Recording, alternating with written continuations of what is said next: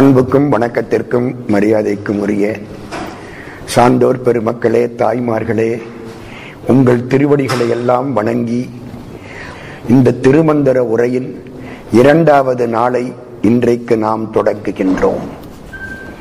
இந்த நூலுக்கு திருமந்திரம் என்று பெயர். மந்திரம் என்பது யாரெல்லாம் தன்னை நினைக்கிறானோ அவனுக்கு எல்லா விதமான பாதுகாப்பையும் கொடுப்பது. இதுக்கு திருமந்திரம்னு பேர். இதனுடைய ஒவ்வொரு பகுதிக்கும் தந்திரம்னு பேர். 9 தந்திரம். ஆங்கிலத்தில் டிவிஷன் சொல்றோம், பகுதி சாப்டருங்கிறோம். அது மாதிரி 9 தந்திரங்கள். தந்திரம் 9, சார்பு 3000, சுந்தரன் ஆகம சொல்மொழிந்தானே. இது திருமூலருடைய வார்த்தை. 28 ஆகமங்களில் 9 ஆகமங்களின் பிடிவு திருமந்திரம். ஆகமம் ஆகி நின்று அன்னிப்பான் தாழ் வாழ்க. அந்த ஆகமங்கள் 9 ஆகமங்கள். அந்த பிடிவு திருமூலர் திருமந்திரம். மற்றதெல்லாம் தோத்திரம். இது சாத்திரமும் தோத்திரமும். ஒரு பக்கம் ஆண்டவனை கும்பிடும் தோத்திரம், ஒரு பக்கம் நம்ம சாஸ்திரங்களை பூரா சொல்லும், சித்தாந்தத்தை சொல்லும். முதல்ல சித்தாந்தத்தை விளக்கமாக சொன்னவர் திருமூலர். சித்தாந்தத்துக்கு அடிப்படை என்னன்னு கேட்டா சிவம் சக்தி. சிவபெருமான் சிவனேன்னு இருப்பார், அவருக்கு எதை பத்தியும் கவலை கிடையாது. ஆனா அம்பாளுக்கு அப்படி இல்லை. இந்த பிள்ளைகளை காப்பாற்றணுமே, இவன் இப்படி கெட்டழிஞ்சு போறானே, இவனுக்கு எப்படியாவது உதவி செய்யணுமே, அதனாலே சிவனுடைய அருளுக்கு சக்தின்னு பேரு வச்சாங்க. சிவம் வேற, சக்தி வேற இல்ல. சிவபெருமானுடைய அருளுக்கு சக்தின்னு பேரு. அருளை தனியா பிரிக்க முடியுமா? தாமரைப்பூ வேற, மனம் வேற இல்ல. தாமரையில தான் மனம். சூரியன் வேற, சூரியனுடைய ஆற்றல் வேற இல்ல. சூரியனுக்குள்ளதான் ஆற்றல். சூரியனுக்குள்ளே ஆற்றல் இருப்பது போலே பரமசிவத்துக்குள்ளே பராசக்தி இருக்கிறாள். ஆனா சிவபெருமான பார்க்க முடியாது. அவர் ஜோதிமயமானவர், நம்ம கண்ணுக்கு எட்டாதவர். அவர் படைச்ச சூரியனையே நம்மளால ஒழுங்கா பார்க்க முடியலையே, அவர் எங்க பார்க்க முடியும்? ஆனால் பராசக்தியினுடைய அருள், சிவபெருமானுடைய அருள் பராசக்தியாக வடிவெடுத்தது. பராசக்தி காமிச்சா சிவபெருமான பார்க்கலாம். அம்மா காமிச்சாத்தானே அப்பா யாருன்னு தெரியும். இல்லைன்னா பயலுக்கு தெரியுமா? அம்மா தானே சொல்றா, இதாண்டா உங்க அப்பா. அப்புறம் தான் பய அப்பாங்கிறான். இங்கேயும் அப்படித்தான், அங்கேயும் அப்படித்தான். ஆண்டவனை காட்டுறது யாரு? ஆண்டவனுடைய திருவருள். அவன் அருளாலே அவன் தாழ் வணங்கி. அவன் அருள் இல்லைன்னா நீங்க அவனை கும்பிட முடியாது. எத்தனையோ வேலை பார்ப்பீங்க, கடவுளை பத்தி சுத்தமா மறந்துடுவீங்க. அருள் பெற்றால் எல்லாரும் சந்தோஷமா இருக்கலாம். அந்த அருளுக்கு பேரு பராசக்தி. சரி, இந்த அருள் எப்படி கிடைக்கும்? ஒவ்வொருத்தருக்கும் ஒவ்வொரு மாதிரி கிடைக்குதே, அது ஏன்? அவங்க கடவுளை எப்படி கும்பிடுறாங்களோ அதுக்கு தகுந்த மாதிரி அருள் கிடைக்கும். ஒருத்தர் ராமா ராமா ராமா ராமான்னு கும்பிடுறார், கடவுள் அவருக்கு ராமனா வந்து வழிபாடு பண்றதுக்கு உகந்து காட்சி கொடுப்பார். ஒருத்தர் சிவபெருமான் சிவபெருமான்னு திருமறைகளை இறுக பிடிச்சுக்கிட்டார், அந்த ஆளுக்கு சிவபெருமான் சிவபெருமானா வந்து காட்சி கொடுப்பார். ஒருத்தர் அம்பாள் பராசக்தி தான் எல்லாம், அபிராமி பட்டர், அவருக்கு அம்பாளா வந்து காட்சி கொடுப்பார். ஒரு ஆள் ஆஞ்சநேயரை இருக பிடிச்சுக்கிட்டாரா, ராம ராம ராம ராம ராம நாம தாரகம், ராமகிருஷ்ண வாசுதேவ பக்தி முக்தி தாயகம், ஜானகி மனோகரம் சர்வலோக நாயகம், சங்கராதி சேவியமான புண்ணிய நாம கீர்த்தனம், அவருக்கு ராமனும் ஆஞ்சநேயனுமா சேர்த்து காட்சி கொடுப்பார். நீங்க எப்படி கும்பிடுறீங்களோ கடவுள் அப்படி உங்களுக்கு காட்சி கொடுப்பார். இதுதான் திருமந்திரம். அப்பனை நந்தியை ஆரா அமுதினை ஒப்பிலி வள்ளலை ஊழி முதல்வனை. எவ்வளவு அடைமொழி! அப்பா அப்பனை. இந்த பிறவிக்கு இவர் அப்பா, போன பிறவிக்கு யாரு அப்பா தெரியாது, அடுத்த பிறவிக்கு யாரு அப்பா தெரியாது. அன்னை எத்தனை எத்தனை அன்னையோ, அப்பன் எத்தனை எத்தனை அப்பனோ, பின்ன எத்தனை எத்தனை பெண்டிரோ, பிள்ளை எத்தனை எத்தனை பிள்ளையோ. பட்டினத்தார் பாடுறார், தெரியாது. கடவுள் தான் எல்லா பிறவிக்கும் அப்பா. அப்பனை நந்தியை, நந்தின்னா பற்றுதல் அற்றவன், அவனுக்கு பற்று கிடையாது, நாம் அவனை பற்றி கொள்ள வேண்டும். பற்றுக பற்றற்றான் பற்றினை நந்தின்னு அதான் அர்த்தம். அப்பனை நந்தியை ஆறாமுதினை, அது என்ன ஆறாமுது? சாப்பிட சாப்பிட இன்னும் சாப்பிடணும்னு தோணுனா ஆறாமுது. 1976 பம்பாய் தமிழ் சங்கத்துல வெள்ளி விழா. எத்தனை வருஷம் ஆச்சு? 38 வருஷம் ஆச்சு. பொன் விழாவெல்லாம் முடிஞ்சு போச்சு. வெள்ளி விழாவுக்காக நாங்க ஒரு 10 பேர் தமிழகத்தில இருந்து பம்பாய் தமிழ் சங்கத்துக்கு போயிருக்கோம். அங்க ஒரு வீட்டுல நல்ல சாப்பாடு. கீவா ஜெகநாதன் வந்திருக்கார், திருச்சி பேராசிரியர் ராதாகிருஷ்ணன் வந்திருக்கார், அப்துல் ரஹ்மான் வந்தார், எல்லாரும் போயிருக்கோம். ஒரு வீட்டுல சாப்பாடு, அந்த அம்மா நல்ல சூடா சாப்பாடு வச்சிருச்சு, அப்படியே சுடுது. கீவா ஜெகநாதன் அந்த அம்மாவை நிமிந்து பார்த்தார். தாங்க முடியாத சூடு, சிரிச்சார். ஏன் சிரிக்கிறீங்க? ஆறா அமுதுன்னார். சுடுசோறு ஆறா அமுது, அது யாரு சொன்ன வார்த்தை? திருமூலர் வார்த்தை, திருவாசகத்தில் உள்ள வார்த்தை. ஆறா அமுதாய் அலைகடல்வாய் மின் விசிறும் பேராசை வாரியனை பாடுதுங்கானம்மானாய். கம்பராமாயணத்தில் உள்ள வார்த்தை. ஆறா அமுதாய் அலைகடலில் கண் வளரும் நாராயணன் என்று இருப்பேன் ராமனை நான். மண்டோதரி சொல்றார், எனக்கு தெரியும் இந்த ராமன் நாராயண மூர்த்தின்னு தெரியும், இந்த ராவணனுக்கு தெரியலையே. அப்போ அந்த ஆறா அமுது சுடுசோத்தை பார்த்த உடனே அவருக்கு என்ன ஞாபகம் வந்துச்சு? ஆறா அமுது. சாப்பிட சாப்பிட இன்னும் சாப்பிடணும் போல இருக்கும். திருப்பதிக்கு போனா பெருமாளை இன்னும் கொஞ்சம் பார்க்கணும் போல இருக்கா இல்லையா? சரிகண்டி சரிகண்டின்னு விரட்டுனா கூட இப்படி திரும்பி அப்படி திரும்பி அங்க நிக்கிற ஆள் கையில ஒரு 100 ரூபாய் நோட்டை அழுத்தி அப்பவாவது நம்மளை பார்க்க வர்றானா, வெளியில வந்து அவர் பெருமாளையே பார்த்து, அதுதான் ஆறா அமுது. வயிறார சாப்பிடுறோம், வாயார பேசுறோம், செவியார கேட்கிறோம், காலார நடக்கிறோம். சொல்றோமா இல்லையா? ஆண்டவனை எவ்வளவுதான் நினைச்சாலும் இன்னும் நினைக்கணும் போல இருந்தா ஆறா அமுது. அப்பனை நந்தியை யாரா அமுதினை ஒப்பிலி வள்ளலை. ஒப்பில்லாத வள்ளல், அது என்னங்க ஒப்பில்லாத வள்ளல்? வள்ளல் கையில இருக்கிறத கொடுப்பாரு, அவரையவா கொடுப்பாரு.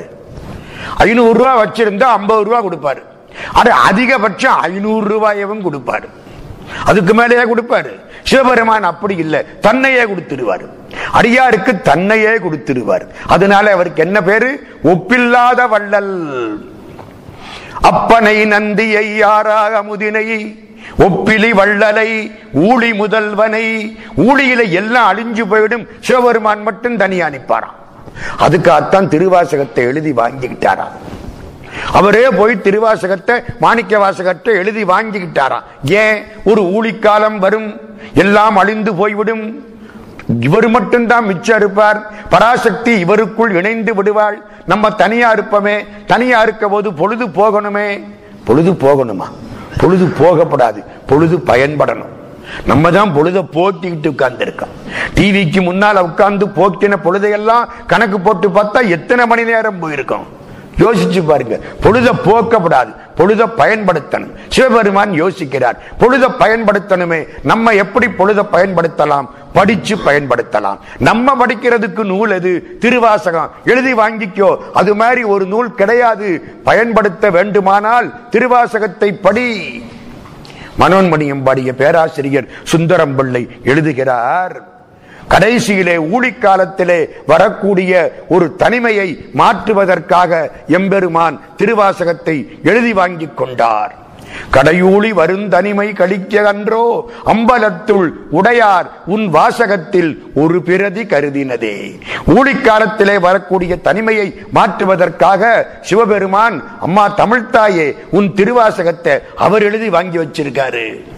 சொன்னது மனோன்மணியம் பாடிய பேராசிரியர் சுந்தரம் பிள்ளை. ஊழிக்காலத்தில் யார் இருப்பா? சிவபெருமான் மட்டும்தான் இருப்பார். அப்பனை நந்தியை யாரா முதினை ஒப்பிலி வள்ளலை ஊழி முதல்வனை எப்பரிசாயினும் எத்துமின்.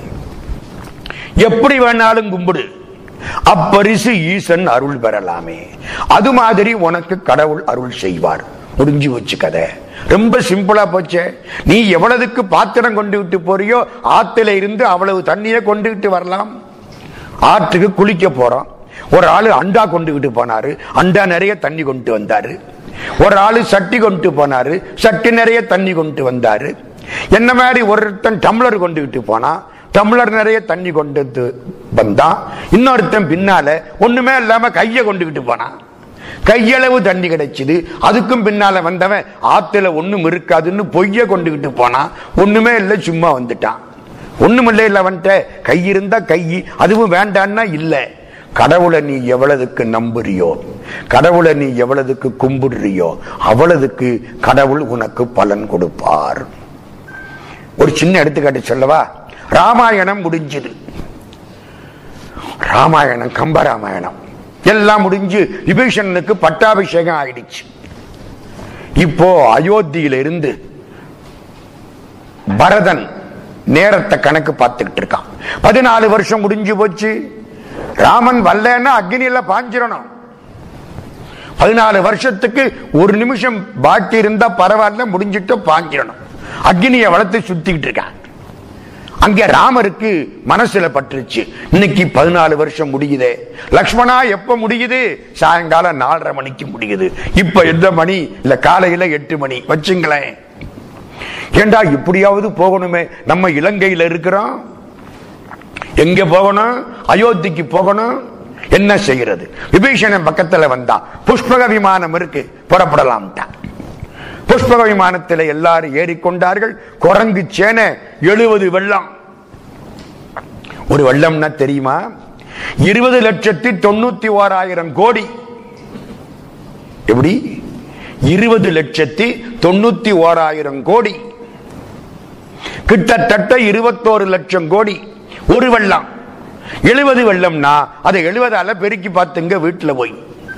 அவ்வளவு சேனை, குரங்கு கூட்டம், அவ்வளவு சேனை எல்லாம் புறப்பட்டது. அயோத்திக்கு போற போது மத்தியானம் 3 மணி வந்துருச்சு. எல்லாம் அயோத்திக்கு முன்னால அலகாபாத்துக்கு போயிட்டாங்க. அலகாபாத்ல கீழே இருந்து பரத்வாஜ மகரிஷி ராமான்னு கூப்பிட்டார். ராமர் மேல இருந்து புஷ்ப விமானத்தை இறக்கிட்டார். இறக்கலாமோ? அங்கே 4:30 மணி வரைக்கும் தான் உயிரோடு இருப்பான் அயோத்தியில. அலகாபாத்துக்கும் அயோத்திக்கும் கிட்டத்தட்ட 120 கிலோமீட்டர் உத்தேசமா இருக்கும். அவனா அக்னியை சுத்திடுவான், விழுந்துருவான். ஏன் விழுவான் தெரியுமா? விழுந்தாத்தான் ராமன் வருவான், விழலன்னா என் தம்பி ஆட்சி பண்ணட்டுமேன்னு விட்டுருவான். வந்து நான் எப்படி கேட்பேன்? வேண்டாம், என் தம்பி இருக்கட்டுமேன்னு விட்டுருவான். நான் விழுகிறேன்னு சொல்லிவிட்டா ராஜ்யத்துக்கு ஆள் கிடையாதுன்னு ராமன் ஓடி வருவான். இதான் பரதனுடைய திட்டம். அதனால இறங்கிட்டார். எங்க? பரத்வாஜ மகரிஷி ஆசிரமம் இறங்கினா பரத்வாஜ மகரிஷி எல்லாருக்கும் சாப்பாடு போடுறேன், காமதேனு என்கிட்ட இருக்குன்ட்டார். 70 வெள்ளம் குரங்கு, இவ்வளவு கூட்டம், விபீஷணன், சுக்ரீவன், ஆஞ்சநேயன், ராமன், லக்ஷ்மணன், சீதா தேவி எல்லாம் சாப்பிட உட்கார்ந்தாச்சு. இவன் சாப்பாடு ராமனா இல்லையா? உட்காரலாமோ? அங்க தம்பி காத்து கிடக்கிறான், இவன் சாப்பிட உட்காரலாமா? தப்பு தானே. உட்கார்ந்துட்டான். எல்லாரும் சாப்பிடுறாங்க. மணி 3:30. ஆஞ்சநேயான்னா ராமன். ஆஞ்சநேயன் அப்பத்தான் சாப்பிட போறான். ராமன் கூப்பிட்டா சாப்பிட முடியுமா? போய் கையை கட்டினான். இந்தா இந்த மோதிரத்தை வச்சுக்கோ, அடையாள மோதிரம். சீதா தேவிக்கு எந்த மோதிரத்தை கொண்டு இலங்கையில கொடுத்தியோ அந்த அடையாள மோதிரம் வச்சுக்கோ. என்ன செய்யணும்? அயோத்திக்கு போ, பரதன் அக்னியை சுற்றுவான், பிடிச்சுக்கோ, அக்னியை அணைச்சுப்படு, இந்த மோதிரத்தை காட்டு, ராமன் வந்தான் என்று சொல்லு அப்படின்ட்டான். ஆஞ்சநேயன் சாப்பிடல, அப்படியே மோதிரத்தை வாங்கிக்கிட்டான். அலகாபாத்ல இருந்து அயோத்திக்கு பறக்கிறான். அங்கே சுத்திட்டு இருக்கிறான் பரதன் அக்னியே. அக்னி வளர்த்தாச்சு, உள்ள பாஞ்சிருவான் போல இருக்கு. இன்னும் 1/2 மணி நேரம் அந்த 14 வருஷம் முடிகிறதுக்கு. கோசலா தேவி பக்கத்துல வந்தா, பரதா உன்னால சாக முடியாதுன்னா. ஏன்னா ராஜ்யத்துக்கு ஒரு ஆளை ஏற்பாடு பண்ணிட்டு தான் நீ சாகணும். ராமன் உங்ககிட்ட ராஜ்யத்தை ஒப்படைச்சான்ல, ஆமா, நீ ராஜ்யத்துக்கு ஒரு ஆளை ஏற்பாடு பண்ணிட்டு தானே சாகணும். நீ பாட்டுக்கு எப்படி சாகிறது? ராஜாவுக்கு தற்கொலை பண்ணிக்க கூட உரிமை கிடையாது. ஏன்னா அது முல்கிரீடம்ங்க. என்ன செய்யறது? அடுத்த ஆளை ஏற்பாடு பண்ணிட்டு போ.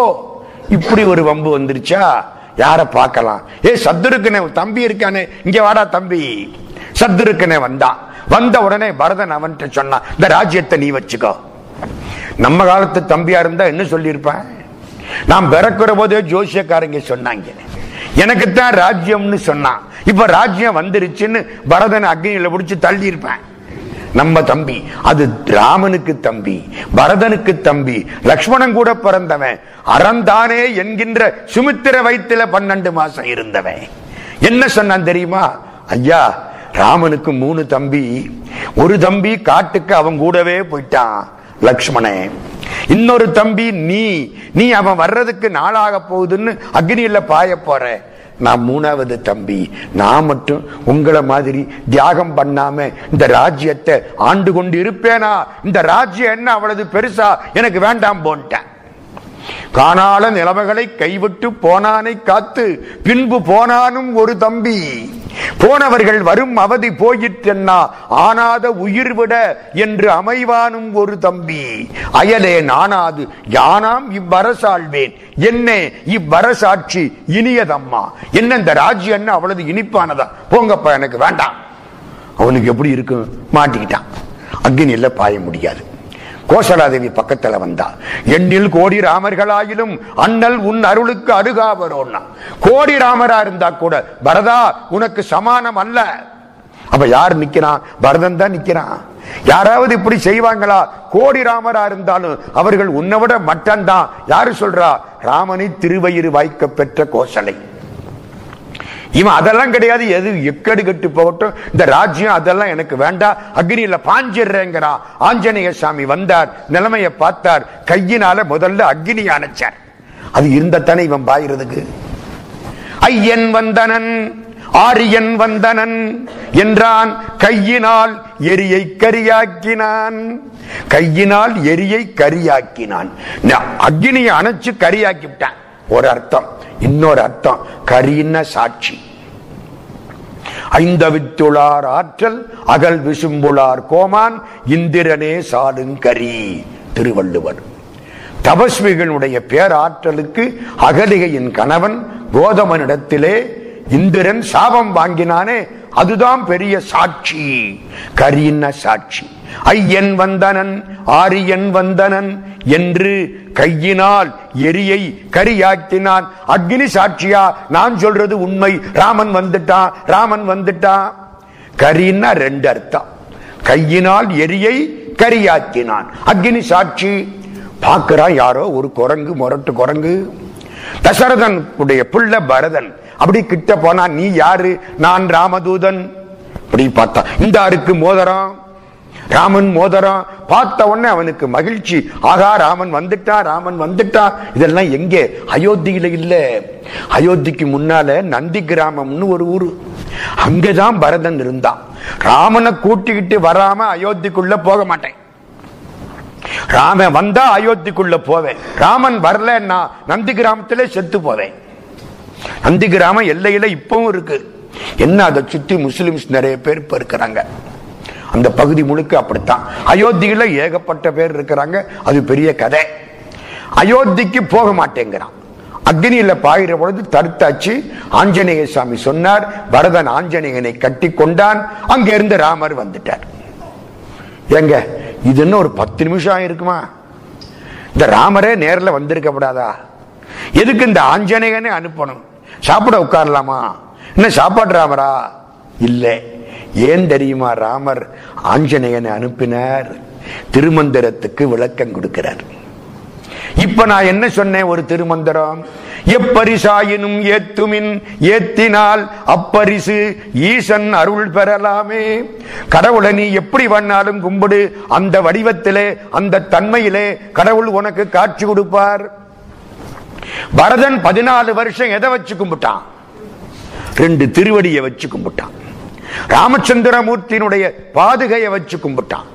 14 வருஷம் பாதுகையை வச்சு கும்பிட்டவன பாதுகை தானே காப்பாத்தனும், திருவடி தானே காப்பாத்தனும். ஆஞ்சநேயனுக்கு என்ன பேரு? சிறிய திருவடின்னு பேரு. கருடாழ்வானுக்கு என்ன பேரு? பெரிய திருவடின்னு பேரு. நாராயணமூர்த்தியினுடைய வாகனம் கருடன், பெரிய திருவடி. ராமச்சந்திரமூர்த்தியின் வாகனம் ஆஞ்சநேயன், சிறிய திருவடி. 14 ஆண்டுகள் திருவடியை வைத்து நீ வழிபட்டமையினாலே திருவடி உன்னை காப்பாற்றட்டும், அதுக்காக அனுப்பினானே தவிர அவனா சாப்பாட்டு ராமன்? 14 வருஷம் சாப்பாடு இல்லாம கனியையும் கிழங்கையும் சாப்பிட்டுக்கிட்டு காட்டுல இருந்தவன் ராமன். மறக்கப்படாது. தரையில கையை தலைக்கி வச்சு படுத்து கிடந்தவன் ராமன். அம்சதூளிகா மஞ்சத்திலே படுக்க வேண்டியவன் காட்டிலே, கல்லிலே, பருக்கை கல்லிலே, புன்சை களத்திலே படுத்து கிடந்தவன். பிள்ளை பெருமாள் ஐயங்கார் பாடுறார், ராமர் பிறந்த பொழுது அவர் நடந்து போன பாதையிலே ஒரு கல்லா கிடந்திருந்தா கூட நம்மள ஒரு மிதி மிதிச்சிருப்பாரே, திருவடி பட்டிருக்குமேங்கிறார். புலையாம் பிறவி பிறந்து என் செய்தோம், பொன்னி பொன்கொழிக்கும் அலையார் திருவரங்கத்து எம்பிரான் நமது அன்னையொடும் தொலையாத காணங் கடந்த அண்ணாள் தடந்தொரும் புல்லாய் சிலையாய் கிடந்திலமே அவன் கடல் தீண்டுகைக்கே. பிள்ளை பெருமாளை எங்கார் பரர். எதுக்கு சொல்ல வந்தேன்? அப்பனை நந்தியை ஆரா அமுதினை ஒப்பிலி வள்ளலை ஊழி முதல்வனை எப்பரிசாயினும் ஏத்துமின், ஏத்தினால் அப்பரிசு ஈசன் அருள் பெறலாமே. அந்த அருளுக்கு பேரு பராசக்தி. ஒண்ணு. இரண்டாவது, சிவஞானிகள் பராசக்தியின் பரிபூரணமான அருளை பெற்றவர்கள். யாரு சிவஞானி? வேற எந்த சிந்தனையும் இல்லாமல் சிவபெருமானையே சிந்திக்கக்கூடியவர்கள் சிவஞானிகள். சிவஞானிக்கு ஏதா ஒரு எள்ளத்தனை கொடுத்தா கூட வாழ்க்கை நல்லா இருக்குமா? எள்ளளவு பொருள் சிவஞானிக்கு கொடுத்தா மோட்சம் கிடைக்கும், பரலோகம் கிடைக்குமா? அப்படி இல்லாதவனுக்கு நிலமளவு பொண்ணை கொடுத்தா கூட பலன் கிடைக்காதான். திருமூலர் பாடுகிறார், திலமத்தனை பொன் சிவஞானிக்கு இந்தால். திலம்னா தெரியுமா? திலம்னா எள்ளு. திலோத்தமைன்னு அவளுக்கு பேரு. ஏன்? அவ உடம்புல எள்ளளவு கூட அழகில்லாத உறுப்பு கிடையாதான். தில உத்தமை, திலோத்தமைன்னு பெயர் கொடுக்கிறான். திலமத்தனை பொன், எள்ளளவு பொன் சிவஞானிக்கு இந்தால் பலமுத்தி சித்தி பரலோகமும் தரும். சிவஞானிக்கு எள்ளத்தனை அளவு கொடுத்தால் போதும், உனக்கு முத்தி கிடைக்கும், சித்தி கிடைக்கும், பரலோகம் கிடைக்கும். நிலமத்தனை பொன், நிலமளவுக்கு தங்கத்தை நின் மூடற்கு இந்தால். தானும் பயன்படுத்த மாட்டான், அடுத்தவனுக்கும் கொடுக்க மாட்டான், அவன் கையில அதை ஈந்தால் பலமும் அற்றே பரபோகமும் குன்றுமே. உன் பலமும் போயிடும், உனக்கு போகமும் கிடைக்காது. சிவஞானிக்கு கொடுக்கணும். ஏன்? சிவஞானி திருவருள் பெற்றவர். திருவருளுக்கு பெயர் பராசக்தி. திருவண்ணாமலையிலே சேஷாத்ரி சுவாமின்னு ஒரு புண்ணியவான். பிராமண சன்னியாசிகள் 2 பேர் அங்கே கொடிகட்டி பறந்த காலம் அது. ஒருத்தர் சேஷாத்ரி சுவாமி, இன்னொருத்தர் ரமண பகவான். சேஷாத்ரி சுவாமிக்கு பிள்ளையார்னு பேரு, ரமணருக்கு முருகன்னு பேரு.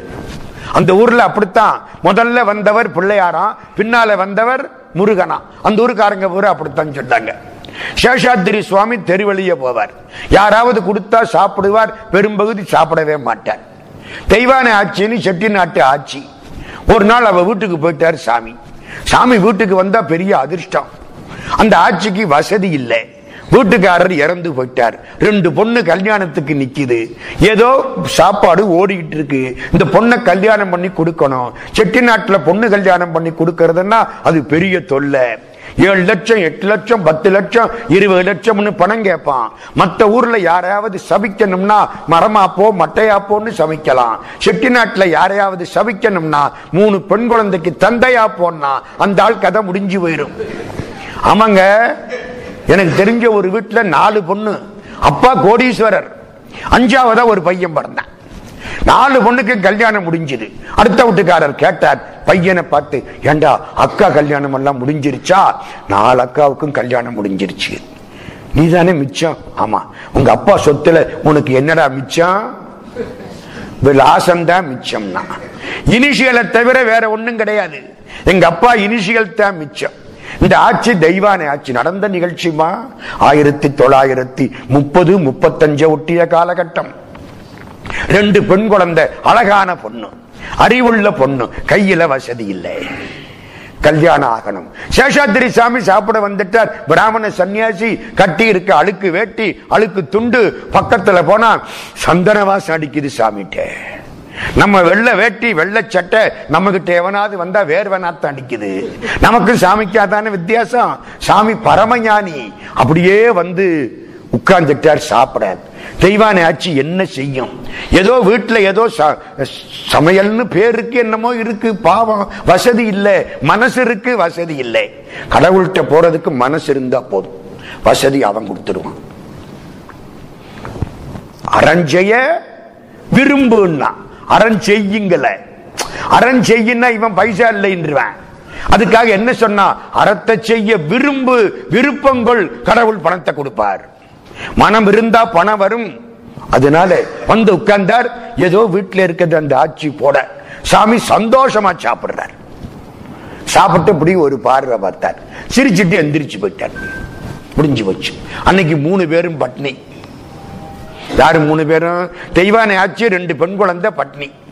சாமி ஒரு சிரிப்பு சிரிச்சுட்டு போயிட்டார்.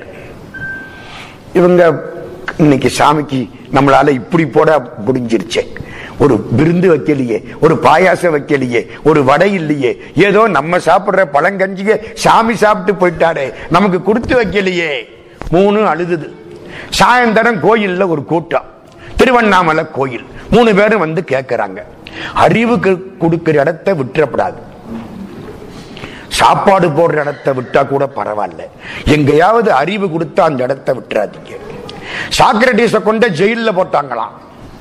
நாளைக்கு காலையில சாக்ரடீஸுக்கு நஞ்சு கொடுக்க போறாங்க. இவர் கவலைப்படாம உட்கார்ந்து இருக்கார். கிமுல கிரேக்க நாட்டுல ஒருத்த பக்கத்தறையில சிறையில் இருந்தவன் பாட ஆரம்பிச்சான். அந்த பாட்டு நல்லா இருந்துச்சு. சாக்ரடீஸ் ஒன்ஸ் மோர்னார். அந்த ஆள் திருப்பியும் பாடுனா, இப்பவும் நல்லா இருந்துச்சு. திரும்ப ஒன்ஸ் மோர்னார். ஏன் 3 முறை பாடிட்டான். சாமி ஏன் பாட சொல்றீங்க? பாட்டு நல்லா இருக்கு, நான் அதை பாடம் பண்ணிக்கணும், அதுக்காகத்தான் பாட சொல்றேன். நாளைக்கு காலையில சாக போறீங்க, நஞ்சு கொடுக்க போறேன், இதுல என்னத்துக்கு பாட்டு? இல்ல, சாகுறதுக்குள்ள இன்னும் கொஞ்சம் அறிவாளியா சாகலாமேன்னு நினைக்கிறேன். அறிவை விட்டுறப்படாது. அறிவு அற்றங்காக்கும் கருவி, அறிவு ஆன்மாவுக்கு. சாப்பிட்ட சோறு 3 மணி நேரத்துல வேற பேரு. முடிஞ்சு போச்சு. அறிவு ஆன்மாவுக்கு அடுத்த பிறவியில வந்து கப்புன்னு பிடிச்சுக்கும். ஒருமைக்கண் தாம் கற்ற கல்வி ஒருவர்க்கு எளிமையும் ஏமாப்புடைத்து. அறிவை விட்டுறப்படாது. அறிவு கொடுத்தா எங்கேயாவது வாங்கிக்கணும். பேச்சு கேட்க போனாங்க 3 பேரும். யாரோ ஒரு சாமி பேசினார். பேச்சு முடிஞ்சு போச்சு. சேஷாத்ரி சுவாமி அந்த பக்கத்துல கீழே கம்பத்திளையனார் சந்நிதியில ஒரு தூண், அதுல சாஞ்சிக்கிட்டு சேஷாத்ரி சாமி இப்படி உட்கார்ந்து இருக்காரு. அவர் படத்தை பார்த்திருக்கா? இப்படித்தான் உட்கார்ந்து இருப்பாரு. பரமஞானி வந்துட்டாங்க. வழியில வந்தா ஒரே இருட்டு. அழகான பெண் குழந்தை 2. அந்த அம்மா இந்தியா மறந்துடப்படாது. என்ன செய்யறது? 4 பேர் அயோக்கியம் பின்னாலே வர்றான். எங்க போவாங்க? இவங்க வீடு ஊருக்கு கடைசி. வேகமா ஓடுனா அவன் வேகமா வர்றான். 2 பேர் வந்து 2 பொண்ணு தோல்லையும் கைய வச்சான், இழுத்தான். எப்படி இருக்கும்? அந்த ஆட்சி ஒன்னும் பண்ண முடியல. சேஷாத்ரி சுவாமிய நினைச்சா எதிர்த்தாப்புல ஒரு காளை மாடு படுத்து கிடந்தது, எந்திரிச்சது. 4 பேரையும் விரட்ட ஆரம்பிச்சா. 4 பேரும் துண்ட காணம் துணிய காணம்னு விழுந்து அடிச்சு ஓடி போட்டாங்க. இவங்க தப்பிச்சுட்டாங்க. 4 பேரையும் குறி வச்சு விரட்டுதுங்க. காளை மாடு முடிஞ்சு போச்சு. வீட்டுக்கு வந்து அழுதுட்டு, பொண்ணை கல்யாணம் பண்ணி கொடுக்கணுமே, நான் என்ன பண்ணுவேன் சாமி, அழுதுட்டு படுத்துட்டாங்க. மறுநாள் காலையில கோயிலுக்கு போனா சேஷாத்ரி சுவாமி அதே இடத்துல சிரிச்சபடி உட்கார்ந்து இருக்கார். காலில் போய் விழுந்தாங்க. என்ன, நந்தி விரட்டுனுச்சா? நந்தி விரட்டுனுச்சா? மேல கோபுரத்துல நந்தி இருக்கும் பாத்திருக்கீங்களா? இந்த எல்லா பக்கத்திலையும் அதை காமிச்சு, நேத்தி நந்தி விரட்டுனுச்சா. புரிஞ்சு போச்சு. சாமி தான் காப்பாத்தினான். கவலைப்படாதப்போ சிங்கப்பூர்ல இருந்து மாப்பிள்ள வரப்பறான். நடந்த நிகழ்ச்சி.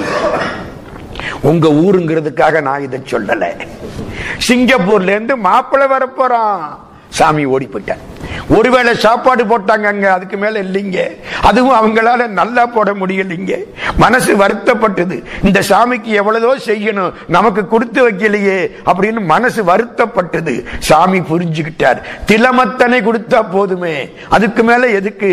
அடுத்த வாரம் ஒரு ஆள் வர்றார். அம்மா, சிங்கப்பூர்லேருந்து 2 பசங்க வந்திருக்காங்க, அவங்க அப்பா எல்லாம் வந்திருக்காங்க. 10 நாளையில் பையங்க அமெரிக்கா போறாங்களாம், கல்யாணத்தை பண்ணா தேவையில்லைங்கிறாங்க, ஒரு செலவும் உங்களுக்கு இல்லை, பொண்ணை மட்டும் காட்டுங்க பிடிச்சா கல்யாணம். 2 பையனு வந்தான், பொண்ணை பார்த்தா மகாலட்சுமியா இருக்கு, அடுத்த வாரம் கல்யாணம் முடிஞ்சு போச்சு. ஆட்சி போய் சேஷாத்ரி சுவாமி காலில் விழுந்து அழுது, சாமி இப்படியே உட்கார்ந்திருக்கார், எந்த மாற்றமும் கிடையாது. எதுக்கு சொல்ல வந்தேன்? திலமத்தனை பொன் சிவஞானிக்கு இந்தால் பலமுத்தி சித்தி பரலோகமுந்தரும். சரி, அப்புறம் தண்டரும் சிந்தை தபோதனர் தாம் மகிழ்ந்து உண்டது 3 புவனமும் உண்டது. ஒரு சிவஞானிக்கு சாப்பாடு போட்டான், அவரா சாப்பிடுறாரு? இல்ல, 3 உலகமும் உண்டது. கீழ் லோகம், நம்ம லோகம், மேல் லோகம், பாதாளம்ங்கிறீங்கல்ல, அதை சேர்த்து 3 உலகமும் உண்டது, கொண்டது 3 புவனமும் கொண்டது என்று எண்டிசை நந்தி எடுத்துரைத்தானே. வித்தகமாகிய வேடத்தார் உண்டவூன். வித்தகமாகிய வேடம், அறிவுமயமான சன்னியாசிகள், உயர்ந்த சான்றோர்கள், அவர்கள் உண்ட ஊன். ஊன்னா சாப்பாடு. இந்த ஊன் கழிஞ்சாச்சோன்னு கேட்பாங்க, எங்க? இலங்கையில். அப்படித்தானே? ஊன்னா சாப்பாடு. அது சொல்றாரு பாருங்க. வித்தகமாகிய வேடத்தர் உண்ட ஊன் அத்தன் அயன்மால் அருந்திய வண்ணமாம். கேரளத்திலையும் அந்த பழக்கம் உண்டு, ஊன் கழிஞ்சாச்சின்னு. சித்தம் தெளிந்தவர் சேடம் வருகிடில் முத்தியாம் என்று நம் மூலன் மொழிந்ததே. புரியுதா? சிவஞானிக்கு சாப்பாடு போட்டுட்டு என்ன செய்யணும்? அவர் எச்சிய நீ சாப்பிடு. சித்தம் தெளிந்தவர் சேடம்னா என்ன? சேஷம்னா மிச்சம். சித்தம் தெளிந்தவர் சேடம் வருகிடில் முத்தியாம் என்று நம் மூலன் மொழிந்ததே. இதெல்லாம் திருமந்திரம். மறைஞான சம்பந்தர் ஒரு பரமஞானி, மெய்கண்டார், மெய்கண்டாருக்கு அப்புறம் அருள்நந்தி சிவாச்சாரியார், அருள்நந்தி சிவாச்சாரியாருடைய மாணாக்கர் மறைஞான சம்பந்தர். இந்த 4 பேர்ல இந்த 3 பேர் முதல் 3 பேர் சந்தானாச்சாரியார்கள். மறைஞான சம்பந்தர் சிதம்பரத்தில் நடராஜாவை கும்பிட்டு நடந்து வந்துகிட்டு இருக்கார். பசிக்குது, ஒரு வீட்டு வாசப்படிக்கு போனார். அம்மான்னார். அந்த வீட்டு அம்மா உள்ள இருந்து வந்தாங்க, கூழ் ஊத்தினாங்க. கையில பாத்திரமே கிடையாது. பாத்திரம் வச்சிருந்தா அவன் சன்னியாசி இல்லை, திருவோடு வச்சிருந்தாலே அவன் சம்சாரி. கையோட தான் போகணும், சாப்பிட்டு கையை தட்டிட்டு வந்துடணும். இப்படி எல்லாம் பார்த்தா நம்ம ஊர்ல யாருமே சாமியார் இல்லை. திருவோடு கூட வச்சுக்கப்படாதான், அவ்வளவு சன்னியாசம். கிடைச்சா சாப்பாடு, கிடைக்கலையா சிவராத்திரி, போ ஏகாதசி, முடிஞ்சு போச்சு. பரமஞானியாக வாழ்ந்த 100 ஆண்டு வாழ்ந்த சந்திரசேகரந்தர் சரஸ்வதி சுவாமிகள், காஞ்சி மகா பெரியவர் 3 கவளம் தான் சாப்பிடுவார். 3 கவளம். சாப்பாட்டுக்கு முன்னாலேயா பின்னாலேயான்னு கேட்காதீங்க, சாப்பாடே அதுதான் புண்ணியவானுக்கு. அதனாலதான் ஊனினை உருக்கி உள்ளொளி பெருக்கி. மறைஞான சம்பந்தர் கையை நீட்டிக்கிட்டு நிற்கிறார். அந்த அம்மா கூழ் ஊத்துறாங்க, கூழை குடிக்கிறார். கூழ் இப்படி வடியுது, பார்ச்சோறு மூட நெய் பெய்து முழங்கை வழிவார திருப்பாவை. சரியா? நெய் வழிஞ்சுதான் ஸ்ரீவில்லிபுத்தூர்ல, இது கூழ் வழியுது. அப்படியே குடிக்கிறார். ஒரு பல்லாக்கு போனது. பல்லாக்கில் உமாபதி சிவாச்சாரியார்னு ஒரு பெரிய தீட்சதர். சிதம்பரத்திலே தீட்சிதர்கள் நடராஜாவுக்கு சமானம். சிதம்பரத்திலே 3000 தீட்சிதர்களுக்குள்ளே நடராஜா ஒருத்தர். அவ்வளவு மரியாதை அவங்களுக்கு. ஆனா அதை பாராட்டணும். இன்னைக்கும் நடராஜாவுக்கு உரிய நகைகள், சொத்துக்கள், ஒரு பைசா கூட வெளியில போகாம தாங்களும் பங்கு போட்டு கொள்ளாமல் பத்திரமா காப்பாத்திக்கிட்டு இருக்காங்க. கண்ணால பார்த்தது. ஒரு நாள் ஒரு சொற்பொழிவுக்கு போனேன். நாளைக்கு காலையில நடராஜா திருவீதி உலான்னாங்க. ஆனி மாசம் மகத்தன்னைக்கு சொற்பொழிவு. அடுத்த நாள் காலையில நடராஜா திருவீதி உலா. என்ன உள்ள கூட்டிக்கிட்டு போனார். நடராஜாவுக்கு வெள்ளை துணியை போட்டு கட்டி வச்சிருந்தாங்க. நல்ல வெள்ளை துணி நடராஜா மேல கட்டி வச்சிருக்கு. முகம்தான் தெரியுது. என்ன சாமி இப்படி போட்டு கட்டி வச்சிருக்கேன்? ராத்திரி 2 மணிக்குத்தான் கட்ட அவுப்பம்னாரு. ஏன்னு கேட்டேன். அவருக்கு 3 நாளா அலங்காரம் பண்ணி இருக்கோம். நகைக்கு மதிப்பு 400 கோடி ரூபாய். நடராஜாக்கு அப்ப போட்டிருந்த நகைக்கு மதிப்பு 400 கோடி. 3 நாள் அலங்காரம் பண்ணி இருக்கான். நாளைக்கு காலையில தேருக்கு போற பொழுது அந்த கட்டை எடுத்துருவான், நகையோட வருவார், ராத்திரி எல்லாத்தையும் மாத்திடுவான். இன்னும் ஒழுங்க வச்சு பாதுகாக்கிறாங்க. வேற எங்கேயாவது இருந்தா அவன் பங்கு போட்டிருப்பான். தீட்சிதர்கள், உமாபதி சிவாச்சாரியார் ஒரு தீட்சிதர், பல்லக்கில் வர்றார். அந்த பல்லக்கில் வர்றவருக்கு முன்னால 10 பேரு, பின்னால 10 பேரு எல்லாம் வருது. இந்த அம்மா அந்த சத்தத்தை கேட்டுட்டு அப்படி திரும்பி பார்த்தாங்கல்ல, ஊத்துற கூழ் நின்று வச்சு. இங்க சாமி கையை வச்சுக்கிட்டு நிக்கிறாரு. கூழ் ஊத்தனம்மா திரும்பி பார்த்த உடனே கூழ் நின்று வச்சு. சாமி கூழ் நின்ன உடனே இந்த அம்மாவை பார்த்தாரு. அந்த அம்மா எங்க பாக்குதுன்னு பார்த்தாரு. ஓ, யாரோ ஒருத்தன் ஊர்வலம் போறான், அதான் அம்மா பார்த்திருச்சு. மறைஞான சம்பந்தர் சொன்னாரு, பட்ட கட்டையில பகல் குருடு போகுதுன்னாரு. இந்த அம்மாவுக்கு பட்டுன்னு அடிச்சுது. பட்ட கட்டை, ஆமா பட்ட கட்டை, எது பல்லக்கு பட்டு போன கட்டை தானே. விஜயருக்கு பல்லக்கு பட்ட கட்டையில உள்ள உட்கார்ந்து இருக்கிறது யாரு தெரியுமா? பகல் குருடு. அது என்ன பகல் குருடு? 1000 பேர் செத்துக்கிட்டு இருக்கிறான், நான் தான் இருக்க போறேன்னு நினைச்சு பல்லக்கு பரிவாரத்தோட இவ்வளவு ஆரவாரத்தோட போறாரே, இந்த ஆளு பகல் குருடு தானே. இந்த வார்த்தை அவர் காதல விழுந்துச்சு. உள்ள உட்கார்ந்து இருக்கிற உமாவதி சிவாச்சாரியார் காதல விழுந்துச்சு. ஆமா, நான் கடவுளை கும்பிடுறவே, எனக்கு எதுக்கு இந்த ஆரவாரம், பல்லக்கு பரிவாரம், அது இது பொன்னாடை, எதுக்கு? இந்த சாமி சொன்னது உண்மைதான். பல்லக்க விட்டு குதிச்சார், ஓடி வந்தார். அந்த அம்மா கூழ் ஊத்துது, மறைஞான சம்பந்தர் கூழ குடிக்கிறார், கூழ் வலியுது. ஓடி வந்தார் உமாவதி சிவாச்சாரியார், வலிஞ்ச எச்சு கூழ அவரு வாங்கி குடிச்சார். அவ்வளவுதான், எல்லாத்தையும் விட்டாச்சு. பரமஞானி. 4வது உமாபதி சிவாச்சாரியார், மெய்கண்டார், அருள்நந்தி சிவாச்சாரியார், மறைஞான சம்பந்தர், அவருக்கு அடுத்து வந்தவர் உமாபதி சிவாச்சாரியார். 14 சாஸ்திரங்கள் அதிகமா பாடினவர் உமாபதி சிவாச்சாரியார். அவர் எழுதின கடிதத்துக்கு சிவபெருமான் ஒரு ஆளுக்கு மோட்சம் கொடுத்தாராம். பெற்றான் சாம்பானுக்கு முத்தி கொடுன்னு. அவ்வளவு பெரியவர் உமாபதி சிவாச்சாரியார். எதுக்கு சொல்ல வந்தேன்? எச்சில் சித்தம் தெளிந்தவர் சேடம் பருகடில் முத்தியாம் என்று நம் மூலன் மொழிந்ததே. அப்ப சிவஞானிகள் பராசக்தியின் திருவருள் பெற்றவர்கள். 3வது செய்தி, பிரம்மா விஷ்ணு ருத்ரன் 3ம் ஒன்னா வெவ்வேறையா? ரொம்ப பேர் சண்டை போட்டுக்கிட்டு இருக்கான். சில பேர் சிவன் கோயிலுக்கு போவாங்களே தவிர பெருமாள் கோயில வந்தா திரும்பிக்குவான். பெருமாளை கும்பிடுற ஆட்கள் சிவான்னு சொன்னாலே காதை பத்திக்குவாங்க. அப்படி எல்லாம் ஆள் இருக்கு. கல்கி அழகா எழுதுவார். அந்த காலத்துல ஒரு வைஷ்ணவர் திருவாணைக் காவல் வழியா போறார். திருவாணைக் காவல் சிவன் கோயில். இவரு ஸ்ரீரங்கத்துக்காரரு. திருவாணைக் காவலை தாண்டித்தான் ஸ்ரீரங்கத்துக்கு போகணும். வீர வைஷ்ணவர். சிவபெருமான் கோயில பார்க்கப்படாது, சிவான்னு சொல்லப்படாது, சொல்ல கேட்கப்படாது. இப்படி போறவர். இந்த திருவாணைக்காவல் சிவன் கோயில்ல மேல ஒரு காக்கா உட்கார்ந்து இருந்துச்சு. ஒரு கொத்து கொத்துனுச்சு. அங்க இருந்த கல்லு புறப்பட்டு வந்தது. வேகமா வந்து இவர் தலை பலபலன்னு இருந்ததா விழுந்தது. தாங்க முடியாத கோபம். மொட்டை தலையில அடி விழுந்தா எப்படி இருக்கும்? விழுந்துருச்சு. கோபம் தாங்கல, நிமிந்து பார்த்தாரு. அட, காக்கா திருவாணைக்காவல் சிவன் கோயில் கோபுரத்தை இடிக்குது. இது ஸ்ரீரங்கத்து காக்காயத்தான் இருக்கணும். ஸ்ரீரங்கத்து வீர வைஷ்ணவ காக்காயே திருவாணைக்காவல் சிவன் கோயில் கோபுரத்தை இடிச்சு தள்ளுனாராம். இந்த அநியாயத்தை எங்க போய் சொல்றது? உண்மைங்க, ரொம்ப பேர் இப்படி இருக்காங்க. திருமூலர் என்ன சொல்றார்? அழகா சொல்றார். சண்டையெல்லாம் வேணாம் ஐயா. சைவனும் வைணவனும் சண்டை போட்டதுனாலதான் ஐயா பௌத்தமும் சமணமும் உள்ள வந்துருச்சு. வெள்ளக்காரன் இங்க வந்துட்டான். ஒன்னத்துக்கு லாயக்கில்லாத நாடு. நம்ம கிட்ட அவன் வந்துட்டான்.